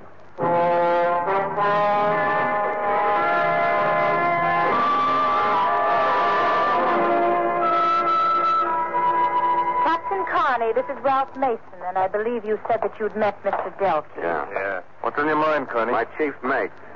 I want him out of jail. I got enough on that mess in the Victory Cabaret to tell a pretty good story. It's a pretty good story the way it stands. Cops like it. They won't by the time I get through with it. Just one thing. The glass from that window that was supposed to have been broken from the outside. None of it's inside the room where it should be. You think that's enough? Since they arrested Gallagher standing on the outside looking in, it might be. Even Manila cops should change their mind on that one. That uh, story could wait, couldn't it? Not the way I see it, no. Here's your hat, mate. Don't be rude. What's your price, Connie, to leave your mate in the jug until we're clear of this? With the truth, you can get him out anytime. It's pretty high. I'm leaving tomorrow. I'll start with fifteen thousand. I don't think you can go high enough, Mason. You might as well quit. All I need is a patsy, and I don't care who it is. May I say something, Ralph? I don't quite see why we have to bargain with Captain Carney. You didn't hesitate about Peterson after his double cross, Ralph. Now Captain Carney is in the way. When you hate, you hate real good, don't you? It's business, Captain. I used such bad judgment when I offered to let you join our little organization. You what? What are you talking about? Captain Carney has a ship that would fit into our inter-island work. I'm So afraid I made a mistake. I explained the type of contraband that was coming in from the States, the prices we were getting for it, and how there were opportunities for a man like him. I'm so sorry. He led me to believe that he was interested. You're a sucker for men, Lorna. You found Peterson, too. That cost us $30,000 worth of stateside liquor and three months to get it over here. Peterson sold it on his own. Not quite on his own, Ralph. He didn't have any contacts here. Who was in with him? Well, I was his very best friend in Manila. Why, you dirty... Mason shoved his chair out of the way behind him as he got up and started reaching inside his coat for a shoulder holster. That's when the Mother Hubbard jacket lifted a little on the right side, and Lona's manicured hand pulled a belly gun from the waistband of her slack. Spoke twice, quickly and effectively, and Mason stiffened, and his right hand stopped an inch away from his gun butt, and he toppled slowly backward across his overturned chair. Delty, don't ask one question. I have this all worked out. But, You can solve the murder in your cabaret. You take Mason down to the police. Tell them the story of how the glass is on the wrong side of the window. You tell them you captured Mason single-handed, and you'll gain a whole lot of new customers. Well, they believe me, Lona. It's the truth, isn't it? And here's the gun you captured him with to prove it. Now get him out of here. Good heavens. Look at that floor.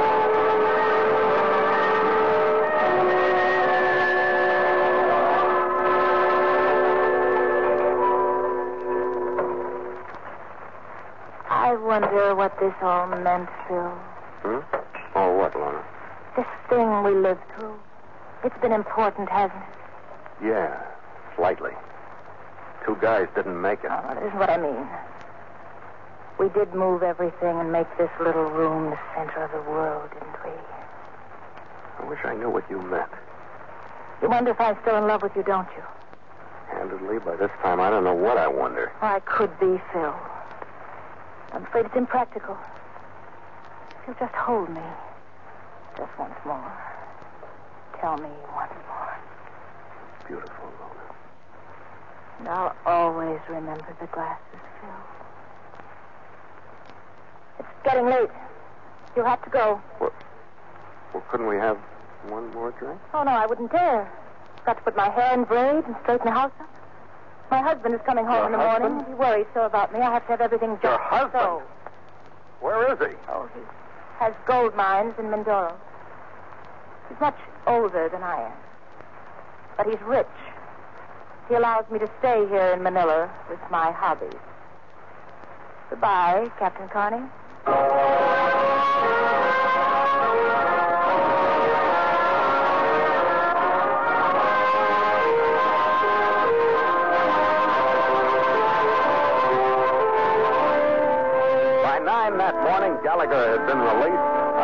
The rest of my men, and we slipped away from our berths and headed out through Manila Bay. We picked up a moist, hot wind at the mouth. Stand by!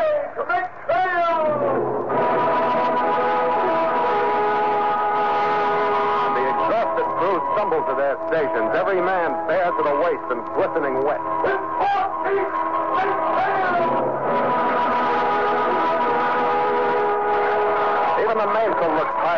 struggled up the mainmast and reached hopefully out for a pulling breeze. To the good street, men!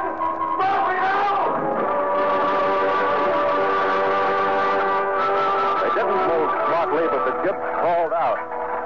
Then the mizzen boom swung sullenly over my head. And the Queen rolled slowly down toward Verde Island Passage, with the Sibuyan Sea beyond. Well, I had a good rest last night, but it looks like I'm the only one aboard that did. Oh, lay off. Look at that crew. It's a disgrace. I'm half a mind to turn them all to holystoning the deck from bow to stern. Take over, will you, Red? Oh, not on your life. This is your watch, and I'm going to take my exercise. That Manila jail air is invisible. Oh, lay off, will you, Red? Don't forget, I was sitting in the cabin with the hydrographic bulletin when you busted in. Take it easy, Skipper. Go on below. I'll take your trick. Ah, the devil you will. Just wait till you crawl aboard the next time. And don't think you haven't done it before. I'll hand you some sympathy. what are my chances in the next port? Fair, and I'll be waiting for you. It's Masbate. Masbate. What do you know about that jail? Nothing. And uh, before I take a nap, Huh? what is your outstanding recollection of the capital of the Philippines? Some broken glass I pushed under a bamboo couch. And I wonder what her husband's going to say. Uh, it's funny you mention that, Skipper. Yeah? I met a husband in jail. He was in for murder. Did he kill the wife? No, the smooth talking stranger. Drink, Skipper. He killed the wrong one. after you, mate. After you.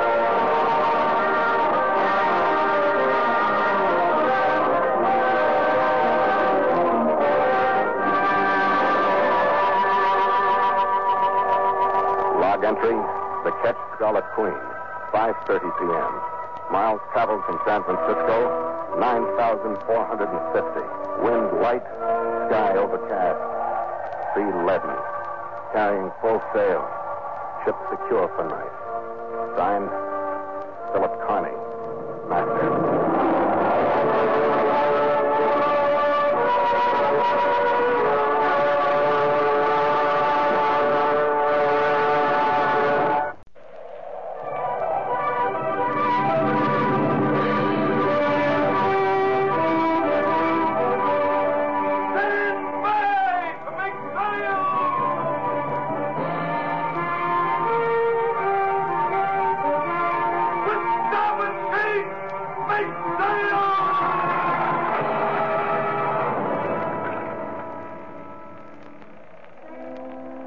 Log entry The ketch Scarlet Queen, Philip Carney, Master. Position 112 degrees 32 minutes east, 21 degrees 6 minutes north. Wind light, sky fair. Remarks Departed Hong Kong, China, 9 p.m. after breakdown in schedule. Reason for delay The jewel thieves and the straw filled dummy.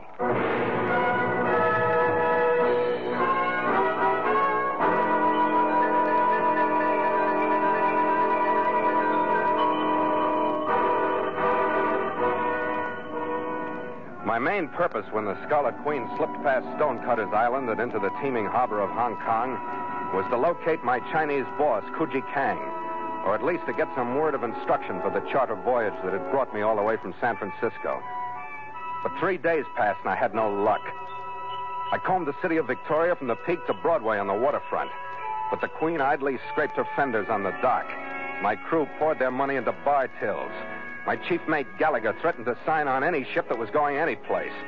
And I grew more disgusted every minute at being stuck, not knowing where to go or what to do. By the end of the fourth day, I didn't care. I didn't care about anything but relaxing and forgetting. I started with a small bar on the waterfront, and by the time I'd graduated through the British Club, the Hong Kong Club, the Commercial Club, and four out of every five non club bars I passed, getting from place to place, I had almost succeeded in forgetting. I swung into the Emperor Hotel, crossed the lobby peopled by a scattering of stiff backed crown colonists, and made the doorway to the bar to look for a table. I stopped. She was sitting alone with an untouched drink in front of her. She looked up at me, her face set and cold. Her eyes flashed away for a second back. Then she smiled, stood up, and came to me. Oh, darling, there you are. I've been waiting so long, I didn't know what to think. Oh? You're so late. We'll have to rush to get dressed in time for dinner. Come on, I have the key to our room. I stopped thinking it was the new Hong Kong approach when she took my arm to swing me back into the lobby. Her nails dug in, and her arm and the body behind it was shaking. The plea in her eyes gave me the rest. She was scared, stiff, and she needed me. We turned around and walked out into the lobby.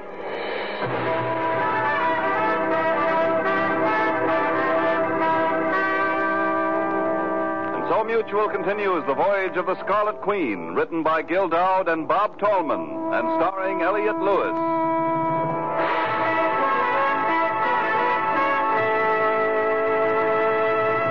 The Scarlet Queen, proudest ship to plow the seas, bound for uncharted adventure. Every week a complete entry in the log, and every week a league further in the strange voyage of the Scarlet Queen.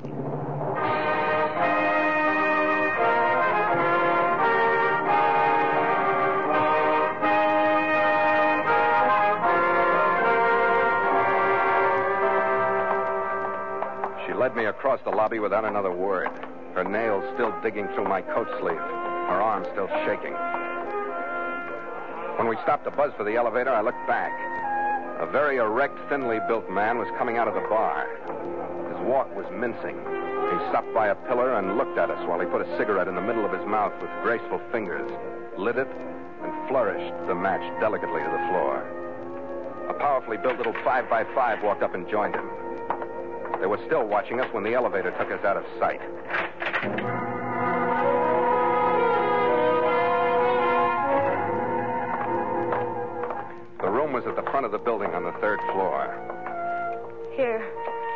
Handed me the key to unlock the door.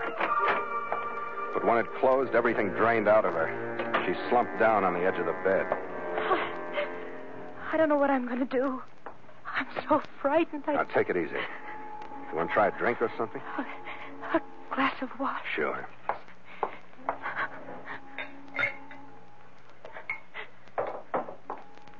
Ah, here you are.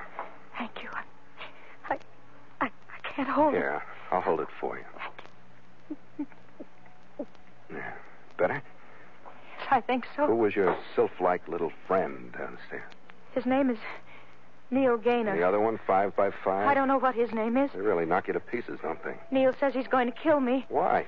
They were going to follow me out of the bar, and I don't know why. I swear I don't know. They want something from me, but I don't know what it is. I don't know what they've done to my husband. Where is your husband? Neil says he's dead.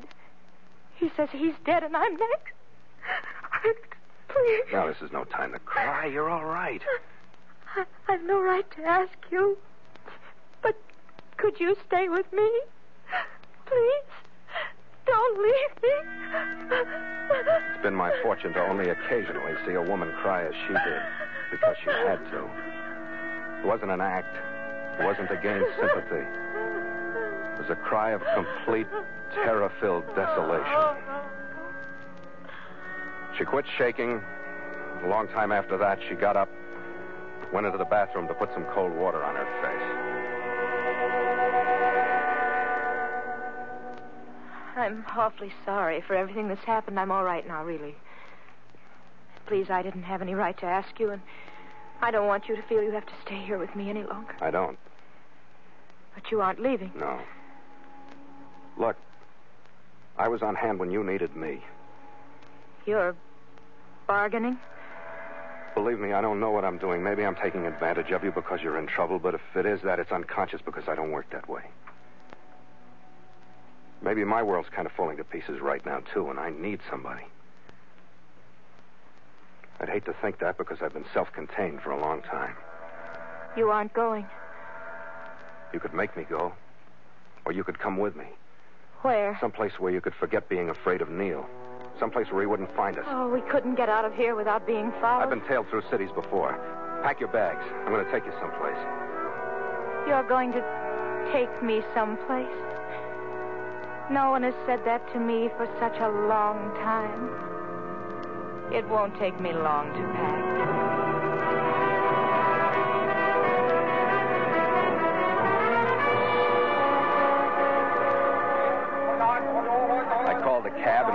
Hotel by a rear door. We shouldn't have bothered. There was enough light for me to see Neil Gaynor leaning against the building. When we got into our cab, he got into one parked behind us. We want speed, driver. Turn left at the end of the alley, and I'll give you directions from then on.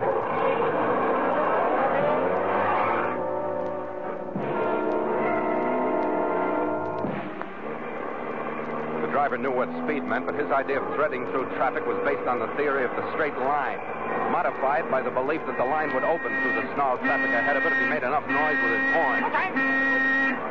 We crossed and recrossed the level sections of town with Neil and the other cab trailing in our wake. We paralleled the waterfront, dodged through a maze of warehouses, finally lost him. We Climbed halfway up Victoria Peak, took one of the terrace roads to the left, dropped to within a block of sea level. and I finally shouted the driver to a stop in front of a Chinese flat. Right here, Charlie. All right, come on.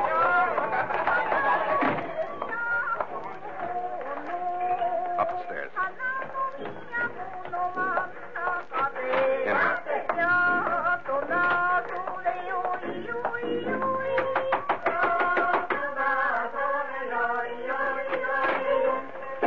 Hello, Kim. You remember me? Frank, what the Come. Well, the one called Carney. The year have been many, Sancho. It's down before me. We need a room for the lady, Kim Yui. It is done. Her baggage is outside by the steps. My son will bring it. Don't got air. Follow.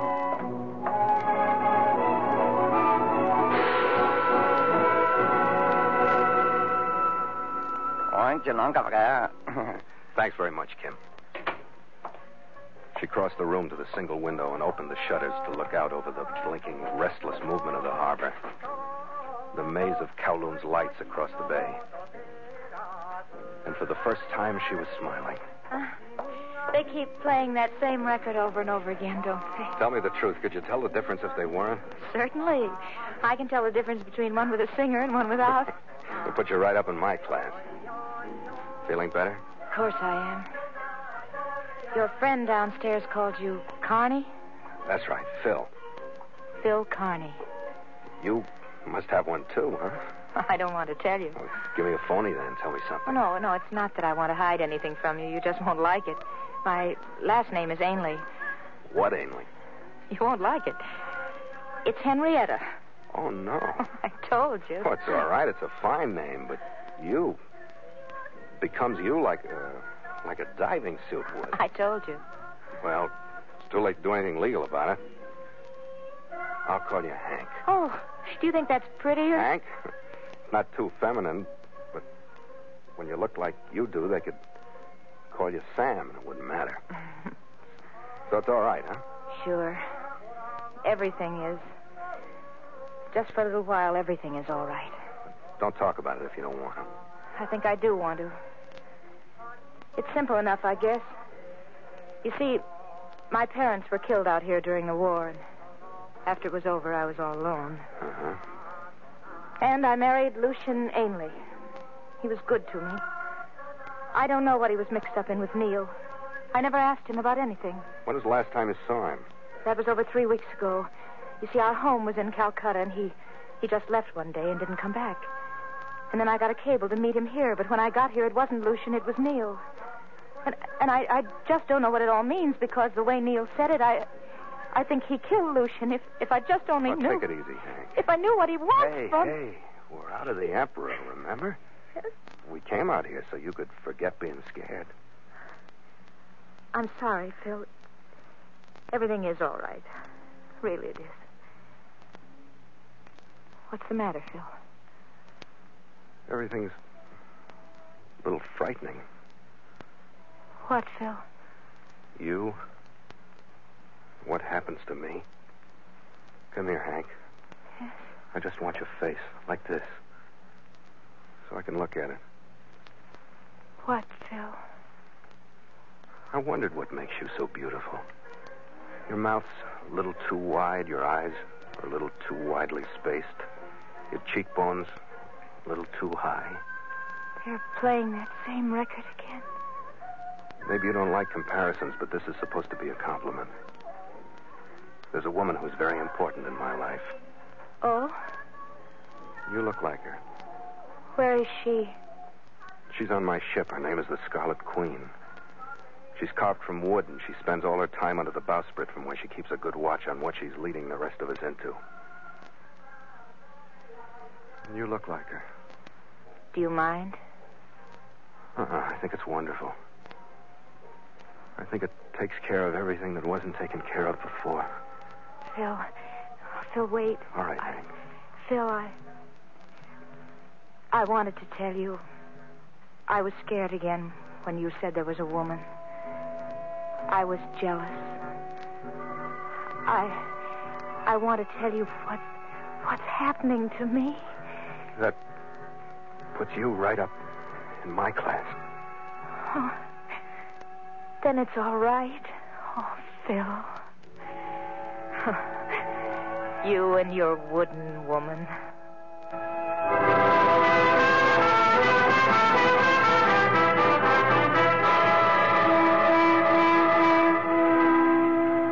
After I'd got Kim Yui to put me up in a room farther away from the incessant phonograph, I lay awake. Remembering that I'd started out to forget the senseless frustration that had bogged down the voyage of the Scarlet Queen, and that I'd succeeded. Hank and I didn't move out of Kim Yui's building the next day. We spent most of our time watching the street from the window to see if our taxi dash of the night before had really shaken off her persistent friends. Nobody bothered us. Nothing did. Because there didn't seem to be anything else in the world except this dream that had picked us up out of the center of reality. But we couldn't or wouldn't leave.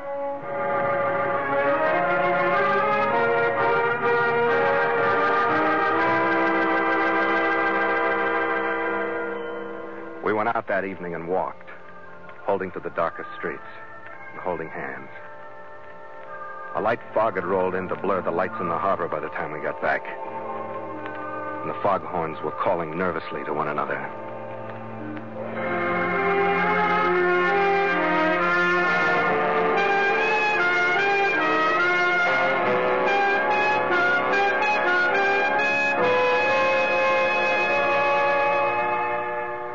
The next morning, we hired a taxi.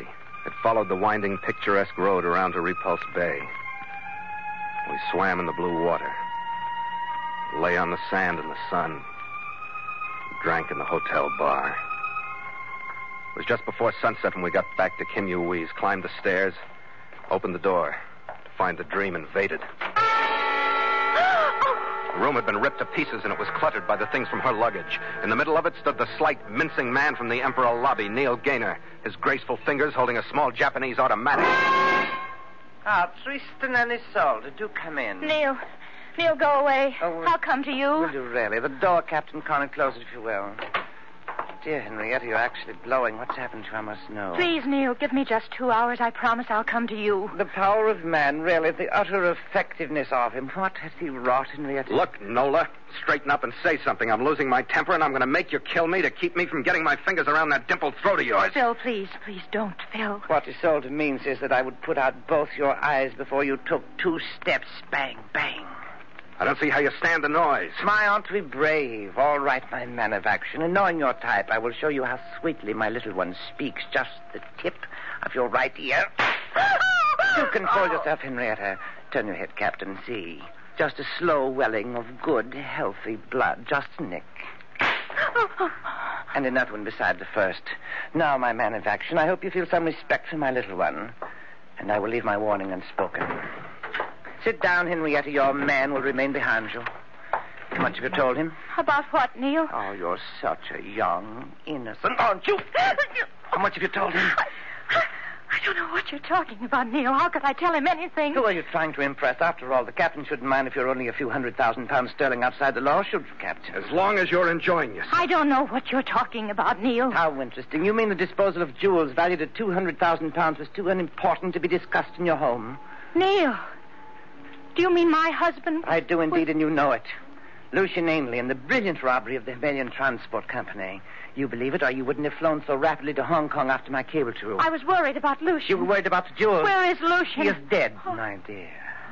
And you and your captain will be also, unless you tell me where the jewels are. Neil, I don't know anything about them. Lucian never told me anything. Believe me, I, I don't know. I really... Neil, Neil, what are you doing? Sit Neil, still. I- If you tell me the same story for 40 minutes, I'll try to believe you. I'd moved two inches closer to the chair while he backed halfway across the room. He had a thin leather belt in one hand, and he held his automatic in the other. Just as his arm went back and he was briefly off balance, I dropped to my knees behind the chair, grabbed the legs, and threw everything chair, writhing girl, and my 210 pounds on him, all at the same time. Oh, I stumbled across Hank in the tangle, sprawled forward into Neil's legs just as his automatic snapped. I got my feet under me, pulled him partway up by his hair and one shoulder, gave him my right knee. Oh, I heard his breath leave him when the pain doubled him up. I hit him just above the chin with my right.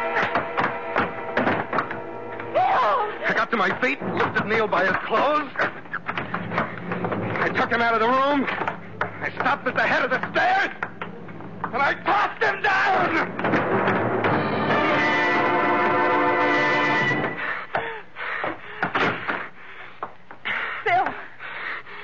The matter with you? Oh, are you all right? Sure, I'm all right. Oh, hold me, Phil, please. Hold me. Did he hurt you? Not very much. The devil he didn't. Phil, could we go someplace else? You mean five by five might show up Oh, now? I think so. We aren't going anyplace else. We'll wait for him. Go get some decent clothes on. Do something with your face. You're a mess.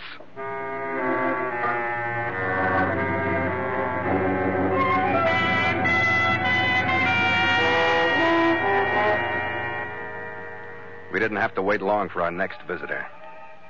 When I heard his footsteps on the stairs leading to our floor, I hustled Hank into a corner where she'd be out of sight. I waited at the door with Neil's automatic. A funny approach, and for a split second, I had the crazy hunch that it wasn't five by five. The hunch was right, it wasn't.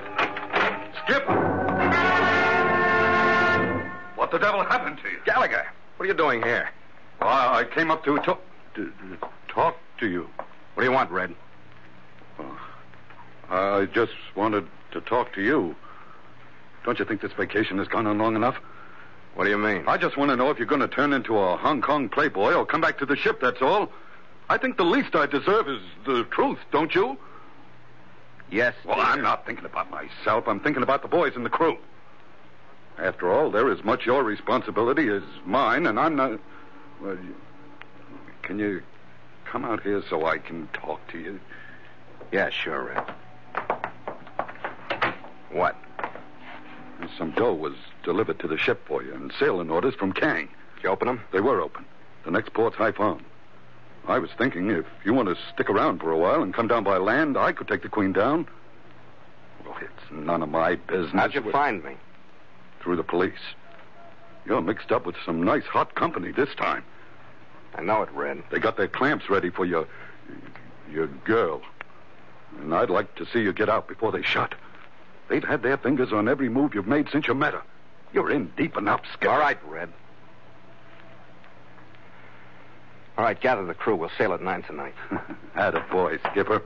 There are plenty more like her where we're going. Yeah.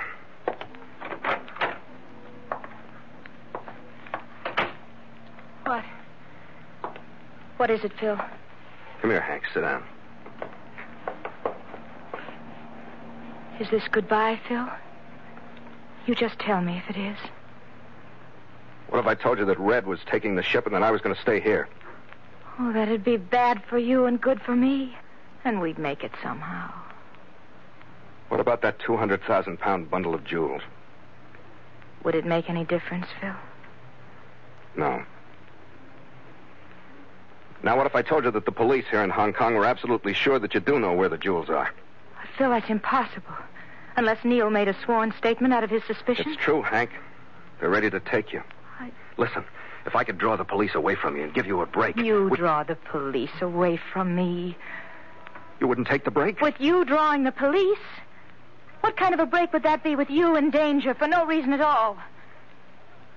Phil, why are you saying all these things? To get to the real way out and to make it sound as simple as it really is. The Scarlet Queen is sailing tonight at nine, and you're going with her. Oh, I could go with you. You see how simple it is? Oh, I, it's with you. That's all I can see. It's the way out, Hank. We'll figure the rest when it comes up, okay? Oh, okay.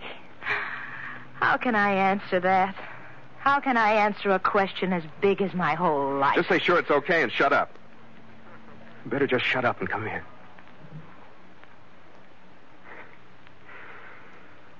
Everything's going to be all right now, darling. Isn't it? I'm not afraid.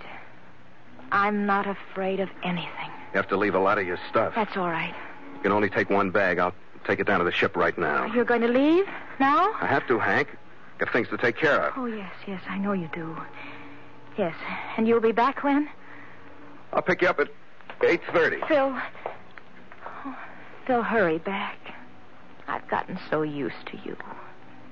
It's about three hours, darling. We can handle that, can't we? I don't know. Hold me, Phil. Oh, yeah. Three hours. I don't know if I can get through them or not.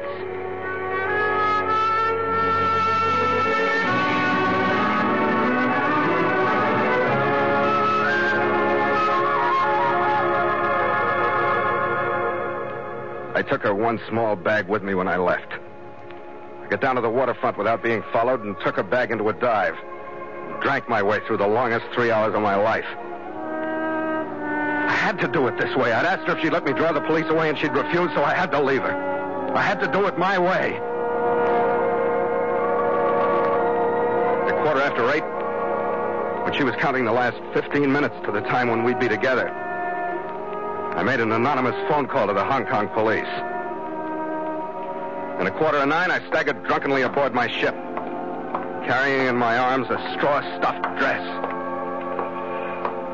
At the end of the pier, I saw the police I'd called. I walked a little slower. Then I saw him, the squat figure of five by five, skulking in the lee of a warehouse. And I knew that in the mist, the object in my arms would pass very well to all of them as Henrietta Hank Ainley. On her way to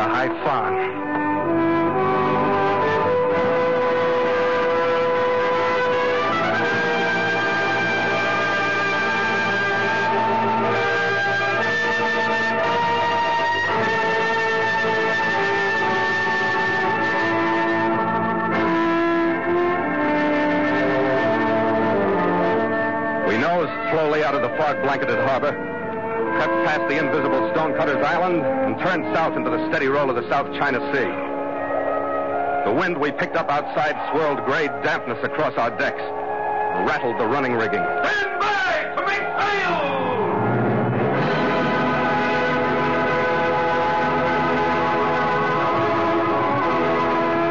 The miserable crew moved sullenly to their stations at the halyards. This foggy departure meant nothing to them. They hadn't known Hank Ainley. Starboard sheet! Make sail!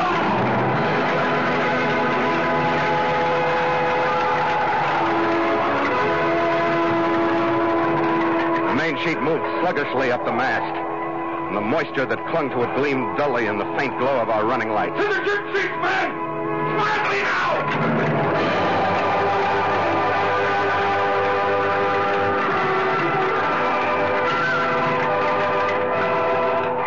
His best, but the men moved like martyrs to a lost cause.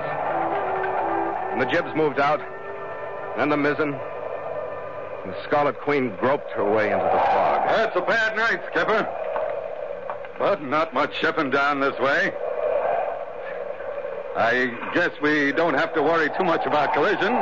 Do you think so? Oh, c- come on, Skipper. Pull out of it. Oh, What'd you do, fall in love or something? Shut up! Get out of here, Gallagher. Leave me alone. Uh, hey, Skipper, climb off. What did I do? Nothing, Red. Nothing. Look at you! What's the matter with me? You got us two points off course, and the mainsail is starting to flutter. That proves she wasn't good for you. Oh, look. You already got one lady in your life. That Scarlet Beauty under our bowsprit. Log entry. The Ketch Scarlet Queen. 11:30 p.m. Miles traveled from San Francisco, 11,047. Dense fog. Wind light. Sail reduced because of bad visibility. Ship secured for night. Signed, Philip Carney, Master.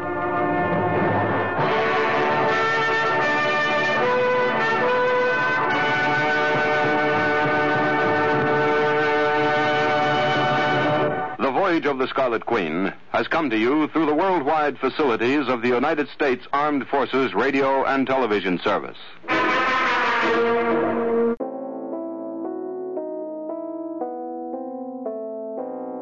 Now, you seem to me to be a connoisseur of the best of radio drama. In which case, make sure you're subscribed to the Monday Matinee feed. There we have our weekly series of dramatic, theatrical, classic, eclectic, and live radio drama. So, yeah, either the main Mutual Audio Network feed for all types and genres of audio drama, or the Monday matinee, and we'll see you there. The Mutual Audio Network. Listening and imagining together.